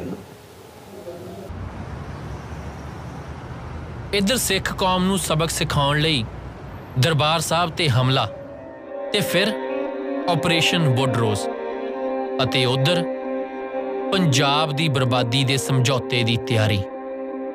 ਰਾਜੀਵ ਲੌਂਗੋਵਾਲ ਅਕਾਰਡ, ਜਿਸ ਵਿੱਚ ਐਸਵਾਈਐਲ ਨੂੰ ਖੁਦ ਪੱਟ ਕੇ ਦੇਣ ਦੇ ਸਮਝੌਤੇ ਤੇ ਦਸਤਖਤ ਕਰਵਾਏ ਗਏ। ਉਹ ਐਸਵਾਈਐਲ ਜਿਸ ਨੂੰ ਰੋਕਣ ਦੀ ਗੁਸਤਾਖੀ ਬਦਲੇ ਭਾਰਤੀ ਹਕੂਮਤ ਨੇ ਸ੍ਰੀ ਅਕਾਲ ਤਖਤ ਸਾਹਿਬ ਨੂੰ ਖੰਡਰ ਬਣਾ ਦਿੱਤਾ ਸੀ। ਸਰਦਾਰ ਹਰਚੰਦ ਸਿੰਘ ਲੌਂਗੋਵਾਲ ਜਿਹੜੇ ਸੀਗੇ, ਉਹਨਾਂ ਦੇ ਕੋਲ ਕੋਈ ਵਿਧਾਨਕ ਪੋਜੀਸ਼ਨ ਨਹੀਂ ਸੀਗੀ। ਇਸ ਕਰਕੇ ਬਹੁਤੇ ਜਿਹੜੇ ਮਾਰ ਕਹਿੰਦੇ ਆ ਵੀ ਇਹ ਸਮਝੌਤਾ ਵੈਲਿਡ ਨਹੀਂ ਗਿਣਿਆ ਜਾਣਾ ਚਾਹੀਦਾ। ਪਰ ਇਹ ਅੱਜ ਵੀ ਅੱਜ ਤੱਕ ਵੀ ਜਿੰਨੇ ਵੀ ਲੀਗਲ ਕੇਸ ਹੋਏ ਆ, ਪੰਜਾਬ ਦੇ ਜਾਂ ਕੁਝ ਵੀ ਹੋ ਰਿਹਾ, ਜੋ ਕੁਝ ਵੀ ਹੋ ਰਿਹਾ, ਉਹਦੇ ਵਿੱਚ ਇਸ ਸਮਝੌਤੇ ਦੀ ਗੱਲ ਕੀਤੀ ਜਾਂਦੀ ਹੈ ਅੱਜ ਤੱਕ ਵੀ ਕੀਤੀ ਜਾਂਦੀ ਹੈ ਇਹ ਸਿਰਫ ਪਾਣੀ ਦੀ ਗੱਲ ਨਹੀਂ ਸੀ, ਇਹ ਤਾਂ ਪੰਜਾਬੀਆਂ ਦੀ ਹੋਂਦ ਦਾ ਸਵਾਲ ਸੀ। ਉਹਨਾਂ ਦੀਆਂ ਆਉਣ ਵਾਲੀਆਂ ਨਸਲਾਂ ਦਾ ਭਵਿੱਖ ਨਿਰਭਰ ਹੈ ਇਸ ਤੇ। ਜਿਸ ਲਈ ਇੰਨਾ ਖੂਨ ਡੁੱਲਿਆ, ਇੰਨਾ ਕੁਛ ਹੋਇਆ, ਪਰ ਇਹ ਸਾਰੇ ਕਾਸੇ ਦੇ ਬਾਵਜੂਦ ਨਹਿਰ ਫੇਰ ਬਣਨੀ ਸ਼ੁਰੂ ਹੋ ਗਈ। ਹਰਿਆਣੇ ਵਾਲਾ ਪਾਸਾ ਤਾਂ ਪਹਿਲਾਂ ਹੀ ਤਿਆਰ ਪਿਆ ਤੇ ਜਿਹੜਾ ਨੰਗਲ ਤੋਂ ਰੋਪੜ ਤੱਕ ਦਾ ਹਿੱਸਾ, ਉਹਦੇ 'ਚ ਵੀ ਪਾਣੀ ਛੱਡਿਆ ਹੋਇਆ। ਭਾਖੜਾ ਮੇਨ ਲਾਈਨ ਦੇ ਨਾਲ ਜਿਹੜੀ ਦੂਜੀ ਪੱਕੀ ਨਹਿਰ ਆ, ਉਹ ਐਸਵਾਈਐਲ ਹੀ। ਆ ਰੋਪੜ ਤੋਂ ਉਸ ਨੂੰ ਆਰਜੀ ਤੌਰ ਤੇ ਮੁੜ ਸਤਲੁਜ 'ਚ ਸਿਰਫ ਇਸੇ ਕਰਕੇ ਪਾਇਆ ਕਿਉਂਕਿ ਪੰਜਾਬ ਵਾਲਾ ਬਾਕੀ ਦਾ ਹਿੱਸਾ ਪੂਰੀ ਤਰ੍ਹਾਂ ਤਿਆਰ ਨਹੀਂ। ਪੱਟਿਆ ਹੋਇਆ, ਪਰ ਪੱਕਾ ਨਹੀਂ ਹੋਇਆ। ਤੇ ਇਸ ਸਮਝੌਤੇ ਪਿੱਛੋਂ ਉਹਨੂੰ ਪੱਕਾ ਕਰਨ ਦਾ ਜਿਹੜਾ ਕੰਮ ਸੀ, ਉਹ ਜੰਗੀ ਪੱਧਰ ਤੇ ਸ਼ੁਰੂ ਹੋ ਗਿਆ। ਸੈਂਟਰ ਦੀ ਹਦਾਇਤ ਸੀ ਵੀ ਇਹਨੂੰ 15 ਅਗਸਤ 1986 ਤੱਕ ਪੂਰਾ ਕਰਕੇ ਦੇਣਾ। ਰੋਪੜ ਤੋਂ ਚੁੰਨੀ ਕਲਾਂ ਤੱਕ ਤਾਂ ਇਹ ਪੱਕੀ ਵੀ ਹੋ ਗਈ ਸੀ। ਤਾਂ ਅਖੀਰ ਪੰਜਾਬ ਦੇ ਜੁਝਾਰੂਆਂ ਨੂੰ ਇਹਨੂੰ ਬੰਦੂਕ ਦੇ ਜ਼ੋਰ ਤੇ ਰੋਕਣਾ ਪਿਆ।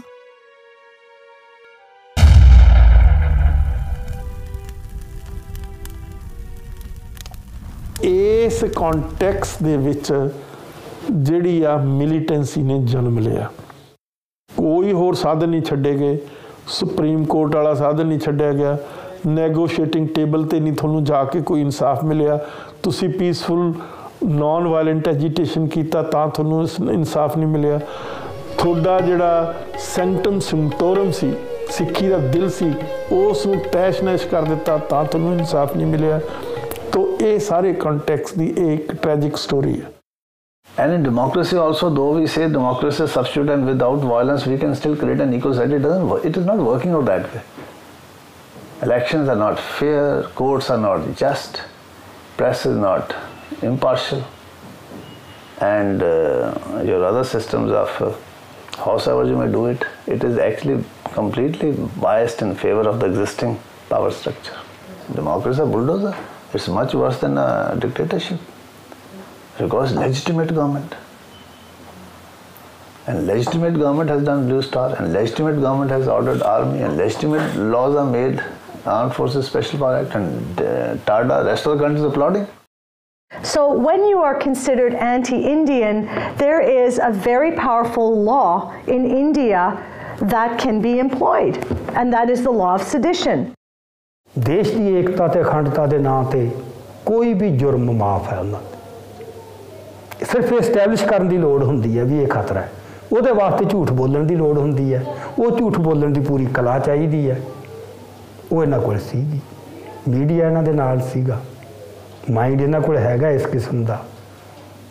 ਜਿਹੜਾ ਨਾ ਵੀ ਕੁਝ ਫੈਕਟਸ ਨੂੰ ਇਸ ਤਰ੍ਹਾਂ ਸਪਿਨ ਕਰਨਾ ਕੁਝ ਕਨਕੌਕਟ ਕਰਨਾ। ਜਿਵੇਂ ਖੰਭਾਂ ਦੀਆਂ ਡਾਰਾਂ ਬਣਾਉਣੀਆਂ ਫਿਰ। ਗੱਲ ਨੂੰ ਲੌਜੀਕ ਦੇ ਸਿਰੇ ਤੱਕ ਲੈ ਜਾਣਾ, ਉਹ ਸਾਰੀਆਂ ਗੱਲਾਂ ਖਿੱਚ ਕੇ ਵੀ ਇਸ ਤਰ੍ਹਾਂ ਜਿਹਨੂੰ ਵਾ ਡੈਮਨਾਈਜ਼ ਕਰਨਾ। ਵੀ ਜਦੋਂ ਅਸੀਂ ਇੱਕ ਵਰਗ ਨੂੰ ਡੈਮਨਾਈਜ਼ ਕਰਤਾ ਤੇ ਲੋਕਾਂ ਨੂੰ ਇਹ ਦਿਖਾਤਾ, ਇਹਦੇ 'ਚ ਇਹ ਕਾਮਯਾਬ ਹੁੰਦੇ ਨੇ, ਇਹ 'ਚ ਇਹਦੇ 'ਚ ਹਿੰਦੂ ਸਮਾਜ ਦੀਆਂ ਸਾਰੀਆਂ ਲੇਅਰਸ ਅਫੈਕਟ ਹੋ ਜਾਂਦੀਆਂ ਸਾਰੀਆਂ। ਭਾਰਤ ਦੀ ਸੱਤਾ ਤੇ ਕਾਬਜ਼, ਇਹ ਫਿਰਕੂ ਸੋਚ। ਹਮੇਸ਼ਾ ਦੀ ਤਰ੍ਹਾਂ ਦੁਨੀਆ ਨੂੰ ਮੂਰਖ ਬਣਾ ਰਹੀ ਹੈ। ਤੇ ਉਸ ਦੀ ਇਸ ਖੇਡ ਵਿੱਚ ਸਰਕਾਰੀ ਮਸ਼ੀਨਰੀ ਤੋਂ ਇਲਾਵਾ ਰਾਸ਼ਟਰੀ ਤੇ ਅੰਤਰਰਾਸ਼ਟਰੀ ਪੱਧਰ ਦਾ ਸਰਮਾਏਦਾਰ ਵਰਗ ਪੂਰੀ ਤਰ੍ਹਾਂ ਸ਼ਾਮਿਲ ਹੈ। ਮਾਈਨੋਰਿਟੀਜ਼ ਦਾ ਫਿਊਚਰ ਹਿੰਦੁਸਤਾਨ ਦੇ ਵਿੱਚ ਹੀ ਬੜਾ ਕਲੀਅਰ ਹੈਗਾ ਕਿ ਇਸ ਵੇਲੇ ਸਾਰੀਆਂ ਮਾਈਨੋਰਿਟੀ ਕਮਿਊਨਿਟੀਜ਼ ਦੀ ਫਰਸਟ ਐਂਡ ਸੈਕੰਡ ਲੈਵਲ ਦੀ ਲੀਡਰਸ਼ਿਪ ਨੂੰ ਜਾਂ ਤਾਂ ਉਹਨਾਂ ਨੇ ਐਕਸਟ੍ਰੀਮਿਸਟ ਦੇ ਵਾਂਗੂ ਪੇਸ਼ ਕਰ ਦਿੱਤਾ ਹੈਗਾ ਜਾਂ ਉਹਨਾਂ ਨੂੰ ਕੋਆਪਟ ਕਰ ਲਿਆ। Future is bleak captain Amarinder Singh ਦੀ ਸਰਕਾਰ ਵੇਲੇ 2004 ਦੇ ਵਿੱਚ ਇਹ ਐਸਵਾਈਐਲ ਫੇਰ ਖਬਰਾਂ ਦੇ ਵਿੱਚ ਆਈ ਜਦੋਂ 2002 ਦੇ ਵਿੱਚ ਸੁਪਰੀਮ ਕੋਰਟ ਨੇ ਫੈਸਲਾ ਦਿੱਤਾ ਇਸ ਨਹਿਰ ਨੂੰ ਦੁਬਾਰਾ ਬਣਾਉਣ ਲਈ। 2004 ਦੇ ਵਿੱਚ ਇਹਨਾਂ ਵਾਸਤੇ ਇੱਕ ਬੜਾ ਸੰਵਿਧਾਨਕ ਸੰਕਟ ਖੜਾ ਹੋ ਗਿਆ ਪੰਜਾਬ ਸਰਕਾਰ ਲਈ ਵੀ ਇਹ ਨਹਿਰ ਬਣਾਉਣ ਕਿ ਨਾ ਬਣਾਉਣ ਕਿਉਂਕਿ ਉਹਨਾਂ ਨੇ ਸੁਪਰੀਮ ਕੋਰਟ ਦੇ ਆਰਡਰ ਸੀ ਇਸ ਨਹਿਰ ਨੂੰ ਫਿਨਿਸ਼ ਕੀਤਾ ਜਾਵੇ ਐਸਵਾਈਐਲ ਨੂੰ ਫਿਨਿਸ਼ ਕੀਤਾ ਜਾਵੇ। ਉਦੋਂ ਬਾਅਦ ਕੀ ਹੋਇਆ, ਕੈਪਟਨ ਅਮਰਿੰਦਰ ਸਿੰਘ ਦੀ ਸਰਕਾਰ ਨੇ ਟਰਮੀਨੇਸ਼ਨਸ ਆਫ ਐਗਰੀਮੈਂਟਸ ਐਕਟ 2004 ਲਿਆਂਦਾ ਜੋ ਕਿ 12 ਜੁਲਾਈ 2004 ਨੂੰ ਪੰਜਾਬ ਵਿਧਾਨ ਸਭਾ ਦੇ ਵਿੱਚ ਪੇਸ਼ ਕੀਤਾ ਗਿਆ। ਉਹਦੇ ਵਿੱਚ ਇਹਨਾਂ ਨੇ ਇਹਨਾਂ ਨੇ ਇਹ ਲਿਆਂਦਾ ਵੀ ਅਸੀਂ ਜਿਹੜੇ ਪਾਣੀਆਂ ਦੇ ਸਮਝੌਤੇ ਆ ਉਹ ਪਿਛਲੇ ਜਿਹੜੇ ਵੀ ਸਮਝੌਤੇ ਹੋਏ ਇਸ ਡੇਟ ਤੋਂ ਪਹਿਲਾਂ, ਉਹ ਸਾਰੇ ਅਸੀਂ ਪੰਜਾਬ ਵਿਧਾਨ ਸਭਾ ਦੇ ਵਿੱਚ ਕੈਂਸਲ ਕਰ ਰਹੇ ਹਾਂ। ਪਰ ਜਿਹੜੇ ਮਾਹਰ ਆ ਪਾਣੀਆਂ ਦੇ ਮਾਹਰ ਆ ਉਹ ਕਹਿੰਦੇ ਵੀ ਇਹਦੇ ਵਿੱਚ ਵੀ ਕੁਝ ਊਣਤਾਈਆਂ ਰਹਿ ਗਈਆਂ ਜਿਹੜੇ ਇਹ ਇਹਨਾਂ ਨੇ ਐਕਟ ਪਾਸ ਕੀਤਾ ਉਦੋਂ। ਇਸ ਐਕਟ ਨੂੰ ਪੰਜਾਬ ਦੀਆਂ ਤਿੰਨੇ ਵੱਡੀਆਂ ਪਾਰਟੀਆਂ ਉਸ ਟਾਈਮ ਦੀਆਂ ਕਾਂਗਰਸ, ਸ਼੍ਰੋਮਣੀ ਅਕਾਲੀ ਦਲ ਅਤੇ ਭਾਰਤੀ ਜਨਤਾ ਪਾਰਟੀ ਨੇ ਸਰਬਸੰਮਤੀ ਦੇ ਨਾਲ ਪੰਜਾਬ ਵਿਧਾਨ ਸਭਾ 'ਚ ਪਾਸ ਕੀਤਾ। ਉਹਦੇ ਵਿੱਚ ਇੱਕ ਜਿਹੜੀ ਵੈਰੀ ਕੰਟਰੋਵਰਸ਼ੀਅਲ ਸੀਗੀ ਕਲੌਜ਼ 5 ਐਡ ਕਰ ਦਿੱਤੀ ਗਈ, ਜਿਹਦਾ ਅੱਜ ਤੱਕ ਵੀ ਰੌਲਾ ਚੱਲ ਰਿਹਾ। ਉਹਦੇ ਵਿੱਚ ਇਹ ਕਿਹਾ ਗਿਆ ਕਿ ਦੂਸਰੀਆਂ ਸਟੇਟਾਂ ਨੂੰ ਜਿੰਨਾ ਪਾਣੀ ਅੱਜ ਦੀ ਡੇਟ ਦੇ ਵਿੱਚ 12 ਜੁਲਾਈ 2004 ਨੂੰ ਜਾ ਰਿਹਾ, ਦੂਸਰੀਆਂ ਸਟੇਟਾਂ ਨੂੰ ਪੰਜਾਬ ਦੇ ਦਰਿਆਵਾਂ ਦਾ ਪਾਣੀ ਨੌਨ ਰਾਈਪੇਰੀਅਨ ਸਟੇਟਾਂ ਤੇ ਰਾਈਪੇਰੀਅਨ ਸਟੇਟਾਂ ਜਿੰਨੀਆਂ ਵੀ ਸੀਗੀਆਂ ਉਹਨਾਂ ਹੀ ਪਾਣੀ ਉਹਨਾਂ ਨੂੰ ਜਾਂਦਾ ਰਹੂਗਾ। ਇਹ ਕਲੌਜ਼ ਨੰਬਰ 5 ਉਸ ਐਕਟ ਦੇ ਵਿੱਚ ਪਾ ਦਿੱਤੀ ਗਈ ਉਦੋਂ। ਇਹ ਪਹਿਲੀ ਵਾਰੀ ਪੰਜਾਬ ਦੇ ਇਤਿਹਾਸ ਦੇ ਵਿੱਚ ਹੋਇਆ। ਪੰਜਾਬ ਦੇ ਵਿੱਚ ਸਰਕਾਰਾਂ ਚਾਹੇ ਕਿਸੇ ਤਰ੍ਹਾਂ ਦੀ ਵੀ ਰਹੀਆਂ ਕਈ ਤਰ੍ਹਾਂ ਦੇ ਗੈਰ ਸੰਵਿਧਾਨਕ ਸਮਝੌਤਿਆਂ ਦੇ ਉੱਤੇ ਪੰਜਾਬ ਦੇ ਮੁੱਖ ਮੰਤਰੀਆਂ ਤੋਂ ਸਾਈਨ ਕਰਵਾਏ ਗਏ। ਪਰ ਕਦੀ ਵੀ ਪੰਜਾਬ ਦੀ ਵਿਧਾਨ ਸਭਾ ਨੇ ਜਾਂ ਪੂਰੀ ਵਿਧਾਨਕ ਟੀਮ ਨੇ ਕਿਸੇ ਵੀ ਸਮਝੌਤੇ ਦੇ ਉੱਤੇ ਮੋਹਰ ਨਹੀਂ ਸੀ ਲਾਈ, ਜਿਹਦੇ ਵਿੱਚ ਪੰਜਾਬ ਦਾ ਪਾਣੀ ਗੈਰ ਰਾਈਪੇਰੀਅਨ ਸਟੇਟਾਂ ਨੂੰ ਦੇਣਾ ਮੰਨਿਆ ਗਿਆ ਹੋਵੇ। ਇਹ 2004 ਦੇ ਵਿੱਚ ਹੋਇਆ ਜੀ, ਜਦੋਂ ਇਹ ਮਤ ਇਹ ਜਿਹੜਾ Punjab waters termination act 2004 pass ਹੋਇਆ। ਦੇਸ਼ ਪੰਜਾਬ ਦੇ ਅਣਖੀ ਲੋਕਾਂ ਨੂੰ ਕਸਿਆਰੇ ਬਣਾ। ਉਹਨਾਂ ਦੀ ਆਵਾਜ਼ ਨੂੰ ਹਮੇਸ਼ਾ ਹਮੇਸ਼ਾ ਲਈ ਬੰਦ ਕਰਨ ਖਾਤਰ ਵਿਪਰਵਾਦੀ ਸਰਮਾਏਦਾਰ ਤਾਕਤਾਂ ਆਪਣੇ ਆਖਰੀ ਹਮਲੇ ਦੀ ਪੂਰੀ ਤਿਆਰੀ ਕਰ ਚੁੱਕੀਆਂ ਨੇ ਤੇ ਇਸ ਵਾਰ ਦਾ ਇਹ ਹਮਲਾ ਪੰਜ ਦਰਿਆਵਾਂ ਦੀ ਧਰਤੀ ਤੇ ਹਜ਼ਾਰਾਂ ਸਾਲਾਂ ਤੋਂ ਵਸੀ ਇਸ ਸਭਿਅਤਾ ਨੂੰ पूरी तरह तबाह कर दूं दस फीट खोदने से नदी मिल जाएगी मतलब या मतलब जाएगी इसका नहीं, हाँ जाएगी नहीं मिल गई मिल गई ਗਈ ਹਰਿਆਣਾ ਰਾਜਸਥਾਨ ਵਿੱਚੋਂ ਦੀ ਹੁੰਦੀ ਹੋਈ ਗੁਜਰਾਤ ਦੇ ਕੱਛ ਇਲਾਕੇ ਤੱਕ ਪੱਟੀ ਜਾ ਰਹੀ ਇਹ ਨਦੀ। ਕੋਈ ਇਤਫਾਕ ਨਹੀਂ ਹੈ। ਸਗੋਂ ਇਹ ਤਾਂ ਸਰਸਵਤੀ ਨੂੰ ਪ੍ਰਗਟ ਕਰਨ ਦੇ ਦੰਭ ਹੇਠ ਪੰਜਾਬ ਦੇ ਬਚੇ ਖੁਚੇ ਪਾਣੀ ਨੂੰ ਨਿਚੋੜਨ ਦੀ ਤਿਆਰੀ ਆ। ਉਹ ਸਰਸਵਤੀ ਦੇਵੀ, ਜਿਸ ਦੀ ਹਜ਼ਾਰਾਂ ਸਾਲਾਂ ਤੋਂ ਤਾਂ ਇਹ ਕਹਿ ਕੇ ਪੂਜਾ ਹੋ ਰਹੀ ਆ ਕਿ ਉਹ ਪ੍ਰਯਾਗ 'ਚ ਗੰਗਾ ਜਮਨਾ ਦੇ ਸੰਗਮ 'ਚ ਮਿਲਣ ਵਾਲੀ ਤੀਜੀ ਗੁਪਤ ਨਦੀ ਆ, ਤਰਵੈਣੀ। ਪਰ ਹੁਣ ਉਹ ਅਚਾਨਕ ਪੰਜਾਬ ਦੇ ਮੋਢਾ ਪ੍ਰਗਟ ਹੋਈ। ये नदी उस तरफ़ से आ रही थी इस हाँ। तरफ़ बह रही थी। और इस तरफ़ बहती हुई कहाँ जा रही है? आ, इस तरफ़ रान ऑफ़ कच्छ की तरफ़ जा रही इस तरफ़ बहती हुई आगे कुरुक्षेत्र कुरुक्षेत्र से आगे फिर बाकी जगहों से होती हुई एंड में जाके ये रन ऑफ़ कच्छ में जा रही थी।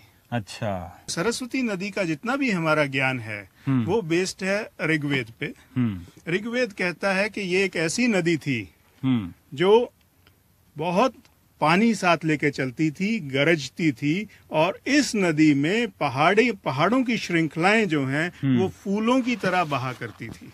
हम्म। तो ये एक तरह से एक जियोलॉजिकल फैक्ट है जो ऋग्वेद में कैप्चर किया इस गया। फैक्ट्स को तो कई बार विवाद भी है कि अलग अलग लोगों ने दावा किया कि एक सरस्वती वो है जो प्रयाग वाली सरस्वती है। एक विवाद है कि जो अफ़गानिस्तान का जो हिस्सा है वहाँ पे भी एक सरस्वती नदी अ, मिलती है हेलमन सभ्यता जिसको कहते हैं अगर ये पानी का चैनल है धरती हाँ, धरती के भीतर हाँ। बहुत सारे पानी के चैनल निकल सकते हाँ, हैं हाँ। तो ये सरस्वती ही क्यों है या सरस्वती है अगर कोई कहे कि ये सरस्वती के अलावा कुछ और नदी हो सकती है हाँ। तो आपका तात्कालिक या प्रमाणिक जवाब क्या हो सकता है मेरा जवाब ये है कि ये जो नदी है हम्म। इसके अंदर ये कहना कि ये सरस्वती नहीं है हम्म ये सरस्वती नहीं है का भी वही उत्तर है कि ये सरस्वती है ਸਾਡੇ ਲਈ ਚਿੰਤਾ ਦਾ ਵਿਸ਼ਾ ਇਹ ਨਹੀਂ ਕਿ ਇੱਥੇ ਕੋਈ ਨਦੀ ਹੁੰਦੀ ਸੀ ਜਾਂ ਨਹੀਂ ਜੇ ਹੁੰਦੀ ਸੀ ਤਾਂ ਉਹ ਸਰਸਵਤੀ ਹੀ ਸੀ ਜਾਂ ਕੋਈ ਹੋਰ ਸਾਡੇ ਲਈ ਤਾਂ ਚਿੰਤਾ ਇਹ ਹੈ ਕਿ ਹਜ਼ਾਰਾਂ ਏਕੜ ਜ਼ਮੀਨ ਐਕਵਾਇਰ ਕਰਕੇ ਅਰਬਾਂ ਦੀ ਲਾਗਤ ਨਾਲ ਪੱਟੀ ਜਾਣ ਵਾਲੀ ਇਸ ਨਦੀ ਨੂੰ ਭਰਨਾ ਕਿਸ ਪਾਣੀ ਨਾਲ ਹੈ आपके इस ट्रैक के मिलने से इसका सोर्स क्या होता है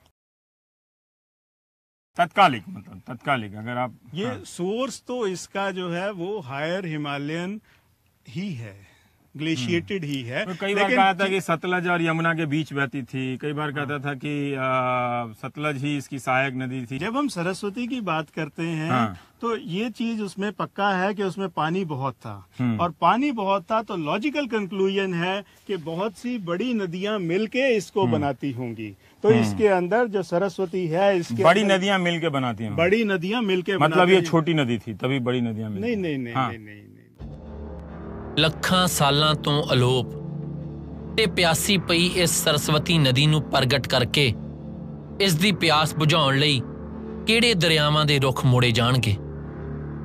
ਉੱਤਰੀ ਭਾਰਤ ਦੇ ਖਾਸ ਕਰਕੇ ਪੰਜਾਬ ਦੇ ਦਰਿਆਵਾਂ ਦਾ ਜਿਹੜਾ ਕੁਦਰਤੀ ਵਹਾਅ, ਉਹ ਹਿਮਾਲਿਆ ਤੋਂ ਸਮੁੰਦਰ ਵਾਲੇ ਪਾਸੇ ਨੂੰ ਆ, ਉੱਚੇ ਤੋਂ ਨੀਵੇਂ ਪਾਸੇ ਨੂੰ ਤੇ ਪਾਣੀ ਕਦੇ ਵੀ ਨੀਵੇਂ ਤੋਂ ਉੱਚੇ ਪਾਸੇ ਨੂੰ ਨਹੀਂ ਲਿਜਾਇਆ ਜਾ ਸਕਦਾ। ਇਸ ਕਰਕੇ ਸਰਸਵਤੀ ਵਿੱਚ ਜੇ ਕਿਸੇ ਦਰਿਆ ਦਾ ਪਾਣੀ ਪਾਇਆ ਜਾ ਸਕਦਾ ਤਾਂ ਉਹ ਸਿਰਫ ਤੇ ਸਿਰਫ ਸਤਲੁਜ ਦਾ ਹੋਰ ਕੋਈ ਪਾਣੀ ਉਹਦੇ ਵਿੱਚ ਪੈ ਹੀ ਨਹੀਂ ਸਕਦਾ ਸਵਾਏ ਸਤਲੁਜ ਦੇ ਪਾਣੀ ਦੇ सर अगर मान लीजिए वो चैनल आपने खुद दिया वहाँ जी। पे एक पानी अभी तो ये पानी नहीं है तो यानी कि सर, उसमें किसी इसमें- और चैनल से पानी डालेंगे तो किसी ना किसी जो स्वाभाविक चैनल उसके साथ ना इंसाफी होगी ना उसको भरने के लिए टूरिस्ट स्पॉट बनाने के लिए ਜਿਹੜਾ ਐਸਵਾਈਐਲ ਕਨਾਲ ਦਾ ਮੁੱਦਾ ਸੀਗਾ, ਇਹ ਤਾਂ ਉਸ ਤੋਂ ਵੱਡਾ ਇੱਕ ਜਿਹੜਾ ਛੜਯੰਤਰ ਰਚਿਆ ਜਾ ਰਿਹਾ, ਜਿਹਦੇ ਵਿੱਚ ਕੱਲ ਇਹ ਕਿਹਾ ਜਾਊਗਾ ਕਿ ਇਹ ਧਾਰਮਿਕ ਮੁੱਦਾ ਬਣਾਇਆ ਜਾਊਗਾ। ਉਹਦੇ ਵਾਸਤੇ ਪਾਣੀ ਖੋਣ ਵਾਸਤੇ ਸਾਰੇ ਮੁਲਕ ਨੂੰ ਤਿਆਰ ਕਰ ਲਿਆ ਜਾਊਗਾ। ਤੇ ਉਹ ਪਾਣੀ ਕਿੱਥੋਂ ਆਊਗਾ? ਉਹ ਪਾਣੀ ਨੈਚੁਰਲੀ ਆ, ਜਿਹੜਾ ਸਾਡੇ ਕੋਲ ਅੱਜ ਡੇਢ ਕੁ ਆਬ ਬਚ ਗਿਆ ਹੈਗਾ। ਉਸ ਦੇ ਵਿੱਚੋਂ ਜਿਹੜਾ ਪਾਣੀ ਹੈਗਾ ਆ, ਉਹ ਖੋ ਕੇ ਉਹਨਾਂ ਨੇ ਦੇ ਦੇਣਾ। SYL ਚ ਕੁੱਲ 3.6 ਮਿਲੀਅਨ ਏਕੜ ਫੁੱਟ ਪਾਣੀ ਛੱਡਣਾ ਸੀ। ਜਦੋਂ 1985 ਚ SYL ਬਣਨੀ ਰੁਕੀ, ਤਾਂ ਉਹਨਾਂ 2.1 ਮਿਲੀਅਨ ਏਕੜ ਫੁੱਟ ਪਾਣੀ ਨੂੰ ਰੋਪੜ ਕੋਲੋਂ ਭਾਖੜਾ ਨਹਿਰ ਚ ਪਾਤਾ ਹੁਣ ਬਚਿਆ 1.5 ਮਿਲੀਅਨ ਏਕੜ ਫੁੱਟ ਪਾਣੀ। ਉਹਦੇ ਵਿੱਚੋਂ 450 ਕਿਊਸਿਕ ਹੁਣ ਫੇਰ 1 ਮਈ 2015 ਨੂੰ ਭਾਖੜਾ ਨਹਿਰ ਦੇ ਕਿਨਾਰਿਆਂ ਨੂੰ 2-2 ਫੁੱਟ ਉੱਚੇ ਕਰਕੇ ਉਹਦੇ 'ਚ ਛੱਡਤਾ। ਹੁਣ ਜਦੋਂ SYL ਦਾ ਬਹੁਤਾ ਪਾਣੀ ਤਾਂ ਪਹਿਲਾਂ ਹੀ ਹਰਿਆਣੇ 'ਚ ਜਾ ਰਿਹਾ, ਤਾਂ SYL ਤਾਂ ਕੋਈ ਵੱਡਾ ਮੁੱਦਾ ਰਿਹਾ ਨਾ। ਮੁੱਦਾ ਤਾਂ ਸਰਸਵਤੀ ਆ, ਜਿਹਦੇ ਵਿੱਚ ਬਚਿਆ ਪਾਣੀ ਵੀ ਬਾਹਰ ਚਲੇ ਜਾਣਾ ਵਾ। ਪਰ ਜਿਹੜਾ ਇੱਕ ਮੁੱਦਾ ਹੀ ਧਾਰਮਿਕ ਤੌਰ ਦੇ ਉੱਤੇ ਉਭਾਰਿਆ ਜਾ ਰਿਹਾ, ਉਹਦੇ ਅੰਡਰ ਜਾ ਕੇ ਕਿਸੇ ਵੀ ਦੂਜੇ ਰਹਿਣ, ਜਗ੍ਹਾ 'ਚ ਰਹਿਣ ਵਾਲੇ ਬੰਦਿਆਂ ਦੀ ਜੈਨੋਸਾਈਡ ਜਿਹੜੀ ਆ, ਮੇਰੇ ਖਿਆਲ ਨਾਲ ਆਰਥਿਕ ਤੇ ਜਿਸਮਾਨੀ ਬੜੀ ਸੌਖੀ ਹੋ ਜਾਂਦੀ ਹੈ ਹੁਣ ਜੇ ਸਰਸਵਤੀ ਨੂੰ ਪੰਜਾਬ ਦੇ ਰਾਹੀਂ ਪਾਣੀ ਨਾ ਵੀ ਭੇਜ ਸਕੇ ਇਹ, ਤਾਂ ਪਲਾਨ B ਵੀ ਤਿਆਰ ਆ। ਜਿਸ ਤਰੀਕੇ ਨਾਲ ਬਿਆਸ ਦਾ ਪਾਣੀ ਹਿਮਾਚਲ ਦੇ ਵਿੱਚ ਟਨਲਾਂ ਪੱਟ ਕੇ ਤੇ ਉਹਨਾਂ ਨੇ ਸਤਲੁਜ ਦੇ ਵਿੱਚ ਰਲਾਇਆ, ਉਸੇ ਤਰੀਕੇ ਨਾਲ ਹੀ ਸਤਲੁਜ ਦਾ ਪਾਣੀ ਵੀ ਸਰਸਵਤੀ ਤੱਕ ਜਾ ਸਕਦਾ। ਸਰਸਵਤੀ ਹੈਰੀਟੇਜ ਬੋਰਡ ਨੇ ਤਾਂ ਇਹ ਪਲਾਨ ਆਲਰੇਡੀ ਪ੍ਰਪੋਜ਼ ਕਰਤੀ ਆ, ਜਿਹਦੇ ਵਿੱਚ ਤਿੰਨ ਡੈਮਾਂ ਦਾ ਉਹਨਾਂ ਜ਼ਿਕਰ ਕੀਤਾ। ਆਦਬਦਰੀ ਲੋਗੜ ਤੇ ਹਰੀਪੁਰ। ਇਹਨਾਂ ਜਗ੍ਹਾ ਤੇ ਡੈਮ ਬਣਾ ਕੇ ਪਾਣੀ ਦੇ ਬਹਾਅ ਨੂੰ ਬਦਲ ਕੇ ਹਿਮਾਚਲ ਵਿੱਚੋਂ ਹੀ ਸਰਸਵਤੀ ਦੇ ਵਿੱਚ ਲਿਜਾਇਆ ਜਾਣਾ। ਪਰ ਇਹ ਹੋਊਗਾ ਗੈਰ ਕਾਨੂੰਨੀ ਅੰਤਰਰਾਸ਼ਟਰੀ ਕਾਨੂੰਨ ਰਾਹੀਂ ਵੀ ਤੇ ਹਿੰਦੁਸਤਾਨ ਦੇ ਕਾਨੂੰਨ ਰਾਹੀਂ ਵੀ ਇਹ ਪੰਜਾਬੀਆਂ ਨੂੰ ਭੁੱਲਣਾ ਨਹੀਂ ਚਾਹੀਦਾ ਇਹ ਬਿਲਕੁਲ ਗੈਰ ਕਾਨੂੰਨੀ ਹੋਊਗਾ। ਰਿਪੇਰੀਅਨ ਕਾਨੂੰਨ ਮੁਤਾਬਕ ਹਿਮਾਚਲ ਸਿਰਫ ਆਪਣੀਆਂ ਜ਼ਰੂਰਤਾਂ ਲਈ ਆਪਣੇ ਹਿੱਸੇ ਦਾ ਪਾਣੀ ਵਰਤ ਸਕਦਾ। ਪਰ ਉਹ ਪਾਣੀ ਦੇ ਕੁਦਰਤੀ ਵਹਾਅ ਨੂੰ ਰੋਕ ਕੇ ਜਾਂ ਬਦਲ ਕੇ ਗੈਰ ਰਿਪੇਰੀਅਨ ਸਟੇਟਾਂ ਨੂੰ ਨਹੀਂ ਦੇ ਸਕਦਾ, ਕਿਉਂਕਿ ਉਸ ਪਾਣੀ ਤੇ ਹੱਕ ਲੋਅਰ ਰਿਪੇਰੀਅਨ ਰਾਜ ਦਾ ਹੁੰਦਾ ਜਾਣੀ ਕਿ ਪੰਜਾਬ ਦਾ। ਪਰ ਭਾਰਤੀ ਸਰਕਾਰ ਨੇ ਸੰਵਿਧਾਨ ਦੀਆਂ ਧੱਜੀਆਂ ਉਡਾ ਪੰਜਾਬ ਦੇ ਇਸ ਹੱਕ ਤੇ ਡਾਕਾ ਮਾਰਿਆ। ਔਰ ਜੇਕਰ ਆਪਾਂ ਇਹਦੇ ਬਾਰੇ ਨਾ ਖਿਆਲ ਕੀਤਾ ਜਾਂ ਅੱਜ ਅੱਜ ਨਾ ਬੋਲੇ, ਤਾਂ ਇਹ ਪੱਕੀ ਗੱਲ ਹੈ ਕਿ ਪਾਣੀ ਉਹਨਾਂ ਨੇ ਫਿਰ ਲੈ ਵੀ ਜਾਣਾ ਆ ਤੇ ਅਸੀਂ ਨੁਕਸਾਨ ਵੀ ਜਿਹੜਾ ਕਦੀ ਵੀ ਨਹੀਂ ਅਸੀਂ ਪਹਿਲੀ ਪਿਛਲੀ ਹਿਸਟਰੀ 'ਚ ਨਹੀਂ ਕਰਾਇਆ। ਇਸ ਤੋਂ ਵੀ ਕਿਤੇ ਬਹੁਤ ਜ਼ਿਆਦਾ ਨੁਕਸਾਨ, ਜਿਹੜਾ ਕਦੀ ਸੋਚਿਆ ਨਹੀਂ ਹੋਊਗਾ, ਉਹੋ ਜਿਹਾ ਨੁਕਸਾਨ ਹੋਊਗਾ। ਹੋਰ ਪਾਣੀ ਦੀ ਤਾਂ ਗੱਲ ਛੱਡੋ। ਜੇ ਅਸੀਂ ਆਪਣਾ ਪਹਿਲਾ ਜਾਂਦਾ ਪਾਣੀ ਨਾ ਰੋਕਿਆ, ਤਾਂ ਪੰਜਾਬ ਨੂੰ ਰੇਗਿਸਤਾਨ ਹੋਣ ਤੋਂ ਕੋਈ ਨਹੀਂ ਬਚਾ ਸਕਦਾ। ਤੇ ਇਸ ਲੁੱਟ ਨੂੰ ਰੋਕਣ ਲਈ ਸਾਨੂੰ 1966 ਦੇ ਰੀਆਰਗੇਨਾਈਜੇਸ਼ਨ ਐਕਟ ਤੇ 2004 ਦੇ ਟਰਮੀਨੇਸ਼ਨ ਆਫ ਵਾਟਰ ਐਕਟ ਦੀ ਧਾਰਾ 5 ਉਸ ਨੂੰ ਮੁੱਢੋਂ ਰੱਦ ਕਰਨਾ ਪਊ। ਪੰਜਾਬ ਦੇ ਜਿਹੜੇ ਸਿਆਸੀ ਨੇਤਾ ਆ, ਕਦੀ ਵੀ ਇਹਨਾਂ ਕਲੌਜ਼ਸ ਨੂੰ 78 79 80 ਨੂੰ ਰੱਦ ਕਰਾਉਣ ਦੀ ਮੰਗ ਨਹੀਂ ਕਰਦੇ ਸੈਂਟਰ ਸਰਕਾਰ ਤੋਂ।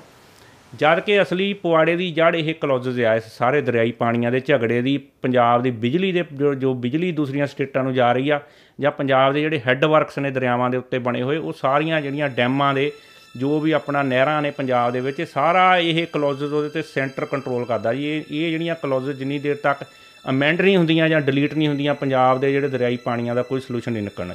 If we want to avoid future violence, we have to start to question the state and its actions. ਗੱਲ ਇੰਪੋਰਟੈਂਟ ਇਹ ਨਹੀਂ ਹੁੰਦੀ ਵੀ ਤੁਸੀਂ ਸਰਕਾਰ ਦੇ ਖਿਲਾਫ ਲੜਦੇ ਹੋ ਕਿ ਨਹੀਂ ਲੜਦੇ। ਗੱਲ ਇਹ ਹੈ ਤੁਸੀਂ ਲੜਦੇ ਕਿਹੜੇ ਪੈਂਤੜੇ ਤੋਂ? ਇਨੀਸ਼ੀਏਟਿਵ ਤੁਹਾਡੇ ਕੋਲੇ ਹੈ ਕਿ ਤੁਹਾਡੇ ਵਿਰੋਧੀ ਕੋਲੇ ਹੈ? ਉਹ ਤੁਹਾਨੂੰ ਕਿਵੇਂ ਖੜਾਉਣਾ ਚਾਹੁੰਦਾ ਹੈ? ਕਿਉਂਕਿ ਵਾਰ ਦਾ ਤਾਂ ਪਹਿਲਾ ਅਸੂਲ ਹੀ ਇਹ ਹੈ। ਵੀ ਜਿਵੇਂ ਉਹ ਲੜਨਾ ਚਾਹੁੰਦਾ ਉਵੇਂ ਨਹੀਂ। ਜਿਵੇਂ ਅਸੀਂ ਲੜਨਾ ਚਾਹੁੰਦੇ ਹਾਂ, ਅਸੀਂ ਲੜਨਾ ਜੇਕਰ ਅਸੀਂ ਪੰਜਾਬੀ ਇੱਕ ਮੁੱਠ ਨਾ ਹੋਏ, ਚਾਹੇ ਅਸੀਂ ਪੰਜਾਬ ਵਿੱਚ ਰਹਿੰਦੇ ਹਾਂ, ਚਾਹੇ ਪੰਜਾਬ ਤੋਂ ਬਾਹਰ ਰਹਿੰਦੇ ਹਾਂ, ਸਾਡਾ ਕੋਈ ਵੀ ਧਰਮ ਹੋਵੇ, ਸਾਡੀ ਕੋਈ ਵੀ ਆਰਥਿਕ ਦਸ਼ਾ ਹੋਵੇ, ਸਾਨੂੰ ਅੱਜ ਖੜਨ ਦੀ ਲੋੜ ਆ, ਗੱਲਬਾਤ ਕਰਨ ਦੀ ਲੋੜ ਆ, ਨਹੀਂ ਤਾਂ ਭਵਿੱਖ ਵਿੱਚ ਅਸੀਂ ਬੇਆਬ ਹੋ ਜਾਵਾਂਗੇ, ਫਿਰ ਸਾਨੂੰ ਪਛਤਾਣਾ ਹੀ ਪਊਗਾ। ਦੇਸ ਪੰਜਾਬ, ਜਿਸ ਦੀ ਹੋਂਦ ਹੀ ਇਸ ਤੇ ਆਬਾਂ ਕਰਕੇ ਹੈ, ਜਦ ਇਸ ਦੀ ਰੂਹ ਇਸ ਦੇ ਪਾਣੀ ਹੀ ਨਾ ਰਹੇ ਤਾਂ ਬੰਜਰ ਹੋਈ ਇਸ ਧਰਤੀ ਦੀ। ਨਾ ਤਾਂ ਕੋਈ ਬੋਲੀ ਬਚਣੀ ਹੈ, ਨਾ ਕੋਈ ਵਿਰਸਾ। ਔਰ ਇੱਥੇ ਜਿਹੜੇ ਰਹਿਣ ਵਾਲੇ ਲੋਕ ਹੈਗੇ ਆ, ਉਹਨਾਂ ਨੂੰ ਆਪਣਾ ਘਰ-ਬਾਰ ਸਮੇਟ ਕੇ ਕਿਤੇ ਪਾਣੀ ਦੀ ਭਾਲ ਦੇ ਵਿੱਚ, ਰੋਟੀ ਦੀ ਭਾਲ ਦੇ ਵਿੱਚ ਹੋਰਨਾਂ ਜਗ੍ਹਾ ਤੇ ਪ੍ਰਵਾਸ ਕਰਨਾ ਪਊਗਾ। ਔਰ ਜਿਹੜੀ ਸਾਡੀ ਇਹ ਗੁਰੂਆਂ ਦੀ ਧਰਤੀ ਹੈ, ਜਿਹਦੇ ਨਾਲ ਸਾਡਾ ਪਿਆਰ ਆ, ਉਹ ਜਿਹੜੀ ਹੈਗੀ ਆ, ਉੱਥੋਂ ਦੇ ਰਹਿਣ ਵਾਲੇ ਜਿਹੜੇ ਵਸਨੀਕ ਨੇ, ਉਹ ਕਿਸੇ ਨਾ ਕਿਸੇ ਦਿਨ ਫਿਰ ਆਪਾਂ ਮਿਊਜ਼ੀਅਮ 'ਚ ਦੇਖਿਆ ਕਰਾਂਗੇ ਕਿ ਇਹੋ ਜਿਹੇ ਪੰਜਾਬੀ ਸੀਗੇ, ਇਹੋ ਜਿਹਾ ਇਹਨਾਂ ਦਾ ਕਲਚਰ ਸੀਗਾ ਇਦਾਂ ਦਾ ਦਾ ਰੰਗਲਾ ਪੰਜਾਬ ਸੀਗਾ, ਉਹ ਰੰਗ ਰੂੰਗ ਖਤਮ ਹੋ ਜਾਣੇ ਆ, ਇੱਕੋ ਹੀ ਰੰਗ ਰਹਿ ਜਾਣਾ, ਉਹ ਮਿੱਟੀ ਦਾ, ਉਹ ਰੇਗਿਸਤਾਨ ਬਣ ਜਾਊਗਾ। ਪੰਜਾਬ ਦਾ ਹਜ਼ਾਰਾਂ ਸਾਲਾਂ ਦਾ ਇਤਿਹਾਸ ਆ, ਕੋਈ 100 200 ਸਾਲ ਦੀ ਗੱਲ ਨਹੀਂ। ਇਹਨੇ ਵੱਡੇ ਵੱਡੇ ਜਾਵਰਾਂ ਦੇ ਮੂੰਹ ਮੋੜੇ ਨੇ। ਇਹ ਇਸ ਮਿੱਟੀ ਦੀ, ਇਸ ਪਾਣੀ ਦੀ ਖਾਸੀਅਤ ਆ ਨਿਸ਼ਾਨਾ ਵੀ ਇਹਨੂੰ ਇਸੇ ਕਰਕੇ ਬਣਾਇਆ ਜਾ ਰਿਹਾ ਕਿ ਇਸ ਧਰਤੀ ਨੂੰ ਹੀ ਉਜਾੜ ਦਿਓ। ਜੇਕਰ ਅਸੀਂ ਆਪਣੇ ਪੰਜਾਬ ਦੇ ਪਾਣੀ ਨੂੰ ਨਾ ਬਚਾ ਸਕੇ ਸਾਡਾ ਜਿਹੜਾ ਨਾਂ ਪੰਜ ਆਬੀ ਜਾਂ ਪੰਜ ਆਬ ਤੋਂ ਬਣਿਆ ਆ ਜਿਹੜਾ ਕਿ ਅੱਜ ਡੇਢ ਆਬ ਤੇ ਖੜਾ ਆ ਇਹ ਆਪ ਜਦੋਂ ਸਾਡੇ ਕੋਲ ਨਾ ਰਿਹਾ ਤਾਂ ਸਾਡੀ ਹੋਂਦ ਵੀ ਇਸ ਦੁਨੀਆ ਤੋਂ ਮੁੱਕ ਜਾਊਗੀ। ਤੇ ਇਸ ਵਾਰ ਦਾ ਇਹ ਹਮਲਾ ਆਖਰੀ ਹੋ ਨਿਬੜੂ ਜੇ ਅਸੀਂ ਕੁਤਾਹੀ ਕਰ ਗਏ।